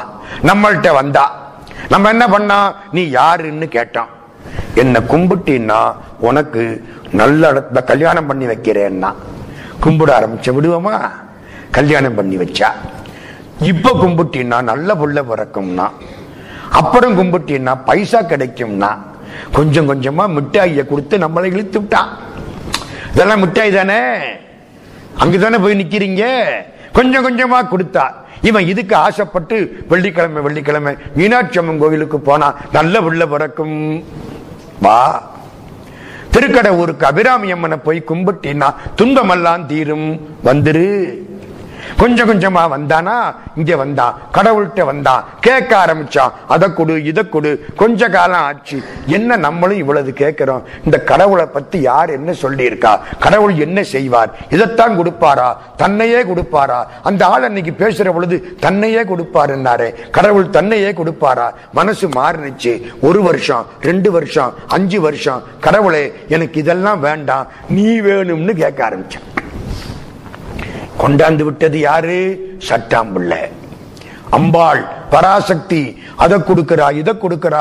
நம்ம கோயிலுக்கு எதுக்காக வர்றோம் சொல்லுங்க? சுந்தரகாளி அம்மனை கும்பிட்டா இதெல்லாம் கிடைக்கும், இதை விட பெருசே கிடைக்கும். காவேரி ஆத்துல வெள்ளம் போற பொழுது தமிழரை கொண்டு போய் தண்ணி மோந்துக்கிட்டு வர்றோம். வெள்ளம் போகுது, என்ன வேணாலும் கொண்டுகிட்டு வரலாம். இதுதான் பராசக்தி. இருட்டரை மூளை இருந்த குமரி குருட்டு கிழவனை கூடல் குறித்து குருட்டினை நீக்கி குணம்பல காட்டி மருட்டி அவனை மனம் புரிந்தாளே. அருமையான பாட்டு. இருட்டு அறை நம்ம பிறவி ஆணவம். ஆணவம் இருட்டு தானே, இருட்டுக்குள்ள உட்கார்ந்து இருக்கான். மூளையில ஒரு குமரி பொண்ணு உட்கார்ந்து இருக்கான். பராசக்தி கிழவியா குமரியா? வயசே கிடையாது. டேட் ஆஃப் பர்த் இருந்தா தான் வயசு. டேட் ஆஃப் பர்த் இல்லைன்னா வயசு கிடையாது. அவ எப்ப பிறந்தா? ஆண்டவனுடைய திருவருள். ஆண்டவனுக்கு பிறப்பு கிடையாது, திருவருளுக்கு பிறப்பு கிடையாது, வயசு கிடையாது. உலகெல்லாம் பெற்றாலும் எல்லோரையும் காப்பாற்றக்கூடியவள் அழியாத கன்னி. கன்னி பொண்ணுன்னு அவளுக்கு பேரு. அகிலாண்ட கோடி உலகின்ற பின்னையும் கன்னியன மறை பேசும் ஆனந்த ரூபமயிலே தாயுமான சுவாமி அப்படிப்பட்டவள். இருட்டறை மூளை இருந்த குமரி. இருட்டற ஒரு குருட்டு கிழவன் உட்கார்ந்திருக்கான். யாரு குருட்டு கிழவன்? நம்ம தான். ஏன் சார் நமக்கு என்ன இவ்வளவு பட்டமா? நம்ம கிழவனா குமரனா? கிழவன். ஏன்? எத்தனை ஜென்மம் எடுத்துக்கிட்டோம். ஆன்மாவுக்கு வயசு போட்டா என்னத்துக்கு ஆகிறது? உடம்புக்கு வயசு இப்போ சார். உங்களுக்கு என்ன வயசு? 62. உங்களுக்கு என்ன வயசு? 74. உடம்புக்கு தானே வயசு, உங்களுக்கு வயசு. ஆன்மாவுக்கு வயசு போட்டா எத்தனை பிறவி எடுத்தமோ அவ்வளவும் போட்டா லட்சக்கணக்கான வயசு வந்தாலும் வந்துடும். தெரியாது. கிழவன் தானே, குருட்டு கிழவன். ஏன் குருட்டு கிழவன்? எல்லாரும் செத்துக்கிட்டே இருக்கிறான், இவன் நாளைக்கு இருக்க போறேன்னு நினைச்சுக்கிட்டு இருக்கிறான். குருட்டு பேர் தானே. இருந்ததெல்லாம் போச்சுங்கிறான், இவன் எனக்கு இன்னும் பணம் வேணுங்கிறான். குருட்டு கிழவன் தானே. இருட்டறை மூலையில் இருந்த குமரி பராசக்தி. குருட்டு கிழவனை கூடல் குறித்து இவனுக்கு அருள் பண்ண வேணும் என்று எண்ணி குருட்டினை நீக்கி இவன் கண்ணு குருட்ட முதல்ல நீக்கி குணம்பல காட்டி மருட்டி பயமுறுத்தி அவனை மனம் புரிந்தாளே. பராசக்தி இவனை மணந்து கொண்டாள், இவனோடு இணைந்து விட்டாள். மருட்டிங்கிறார். சில பேருக்கு அதிர்ச்சி வைத்தியத்தில் தான் ஒழுங்காவன், அதிர்ச்சி வைத்தியத்தில் ஒழுங்காவன். ஹிந்தியில துளசிதாசர்னு ஒருத்தர் இருந்தார். ஹிந்தி ராமாயணத்துக்கு பேர் தெரியுமா? ராமச்சரிதமானஸ். அதை எழுதினவர் துளசிதாசர். சின்ன வயசுல பெண் பித்து கொண்டவர், பெண்கள் பக்கத்திலே போய் உட்கார்ந்து இருப்பார். அவங்க அம்மா பார்த்தா இந்த பயலை திருத்தணுமேன்னு கல்யாணத்தை பண்ணி வச்சா. இது வரைக்கும் ஊரை சுத்தனமே, இப்ப பொண்டாட்டியை சுத்த ஆரம்பிச்சா. 24 மணி நேரமும் மமதா மமதா மமதா. அவ பேரு மமதா பாய். அந்த அம்மாவுக்கு எப்படி இருக்கும்? ஊர்ல உள்ளவெல்லாம் சிரிக்கிறாங்க. உன் புருஷன் எங்க வேலை பார்க்கிறான்? பேங்க்ல வேலை பார்க்கிறாரு. உங்க புருஷன் எங்க வேலை பார்க்கிறாரு? அவரு பெரிய இண்டஸ்ட்ரியில வேலை பார்க்கிறாரு. உங்க வீட்டுக்காரரு பெரிய காலேஜில் ப்ரொஃபஸரா இருக்காரு. இந்த பொண்ணை பார்த்து யாராவது கேட்டா என் புருஷன் என்னை சுத்திக்கிட்டு இருக்காரு. சொல்ல வெக்கமா இருக்குமா இல்லையா? அவளுக்கு என்னடா வம்பா போச்சு. ஒரு நாள் இடிச்சுட்டா, ஏன் ஒண்ணு சம்பாதிக்காம இப்படி இருக்கியே, இந்த வாழ்க்கை என்ன வாழ்க்கைன்ட்டா இவனுக்கு ரோஷம் வந்துருச்சு. ஆத்மாராம் ரோஷம் வந்துருச்சு. என்ன செய்யணுங்கிற? எங்கேயாவது போய் 4 காசு சம்பாதிச்சுக்கிட்டு வா. புருஷன் தன் சம்பாத்தியத்தில் சாப்பிடணும், அப்பா சம்பாத்தியத்தில் சாப்பிடக்கூடாது. அப்பா சம்பாத்தியத்தில் சாப்பிடுறது அசலை அழிக்கிறாப்புல, தன் சம்பாத்தியத்தில் சாப்பிடுறது வட்டியில சாப்பிடுறது. செட்டிநாட்டில் சாப்பிடுற பிளேட்டுக்கு வட்டின்னு பேரு வைப்பாங்க. அந்த ஆட்சி சொல்லும், வட்டியில சாப்பிடு, வெட்டியில சாப்பிடாத, வட்டியில சாப்பிடு. உங்க அப்பா சம்பாதிச்ச அசல்ல சாப்பிடாத, நீ சம்பாதிக்கிற வட்டியில சாப்பிடு. என்னையா போய் சம்பாதிச்சுக்கிட்டு வா. புறப்பட்டான். கட்டுச்சாதம் கட்டி கொடு, ஒரு தயிர் சாத மூட்டை தூக்கிட்டான். புறப்பட்டான். காசியில இருந்து புறப்பட்டான். துளசிதாஸ் வாழ்ந்த ஊர் காசி. 10 கிலோமீட்டர் நடந்து வந்துட்டான் பக்கத்து ஊருக்கு. வழியில கல்லு, காலு போய் ஒரு கல்லுல முட்டுனுச்சு. காயம் மமதா அண்ணா. இந்த முட்டுனா ராமாங்க மாட்டான், கிருஷ்ணாங்க மாட்டான், பொண்டாட்டி பேரு மமதா அண்ணா. நினைப்பு வந்துருச்சு, சே அவளை விட்டுட்டு இவ்வளவு தூரம் வந்துட்டேன், 10 கிலோமீட்டர் வந்துட்டேன், மத்தியானம் ஆயிடுச்சு, அவளை பார்க்கணும், என்ன வேலை என்ன சாப்பாடு, போ. கட்டுச்சாத மூட்டையை தூக்கி எறிஞ்சான். புறப்பட்டான். திரும்பிட்டான். படுவேகமா வர பொண்டாட்டிய பார்க்கணும், இப்பவே பார்க்கணும். இத்தனை மணி நேரம் விட்டு போச்சு. காலையில 6 மணிக்கு புறப்பட்டு 12 மணி ஆயிடுச்சு. 6 மணி நேரம் ஓடி வந்தான், வீட்டுக்கு வந்தான். சாயந்தரம் 6 மணி.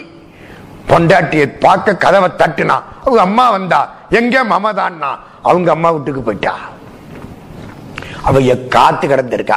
இந்த மனுஷன் எப்ப போவான்? நம்ம அம்மா வீட்டுக்கு போவான், விடமாட்டேங்கிறானே, 24 மணி நேரமும் சுத்துறானே.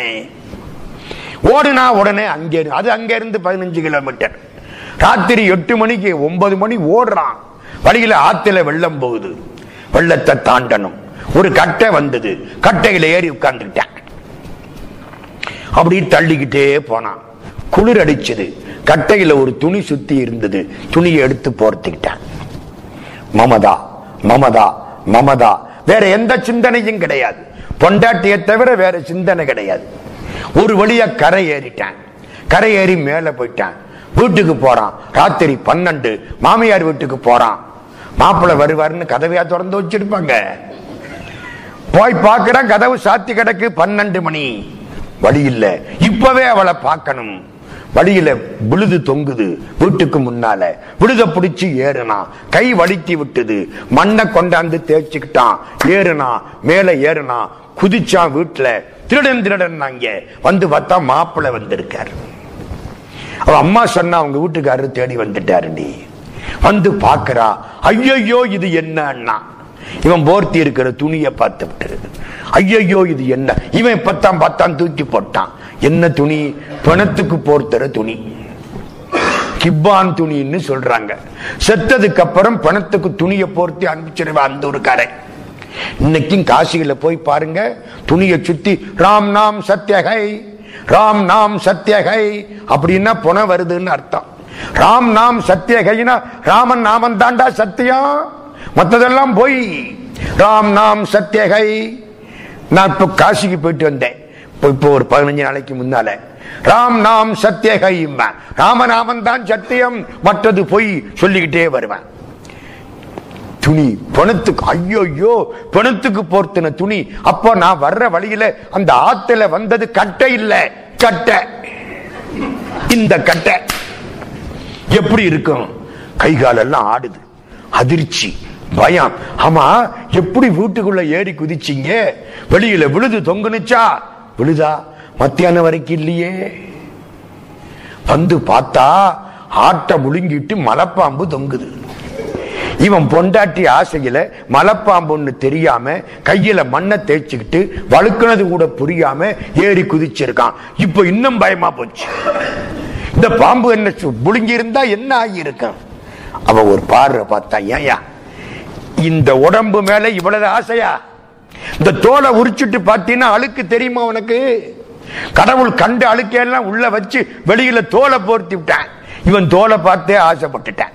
தோலால் சுவர் வைத்து நாலாறு காலில் சுமத்தி இரு காலால் எழுப்பி வளை முதுகோட்டி கை நாட்டி நரம்பால் ஆக்கையிட்டு தசை கொண்டு மேய்ந்த அகம் விரிந்தால் வேளால் கிரிதொழைத்தோன் இருதால் அன்றி வேறில்லையே. கந்தர் அலங்காரம். இந்த உடம்புல வச்ச ஆசையில 1/1000 ராமன் மேல வச்சிருந்தா நீ கடத்தேறி இருப்பியா? பட்டுன்னு அடிச்சுது. அதிர்ச்சி வைத்தியம். பயந்து நிக்கிறான். பணத்தினுடைய துணியை போர்த்திட்டான். பாம்ப பிடிச்சி ஏறி இருக்கான். அந்த அதிர்ச்சி.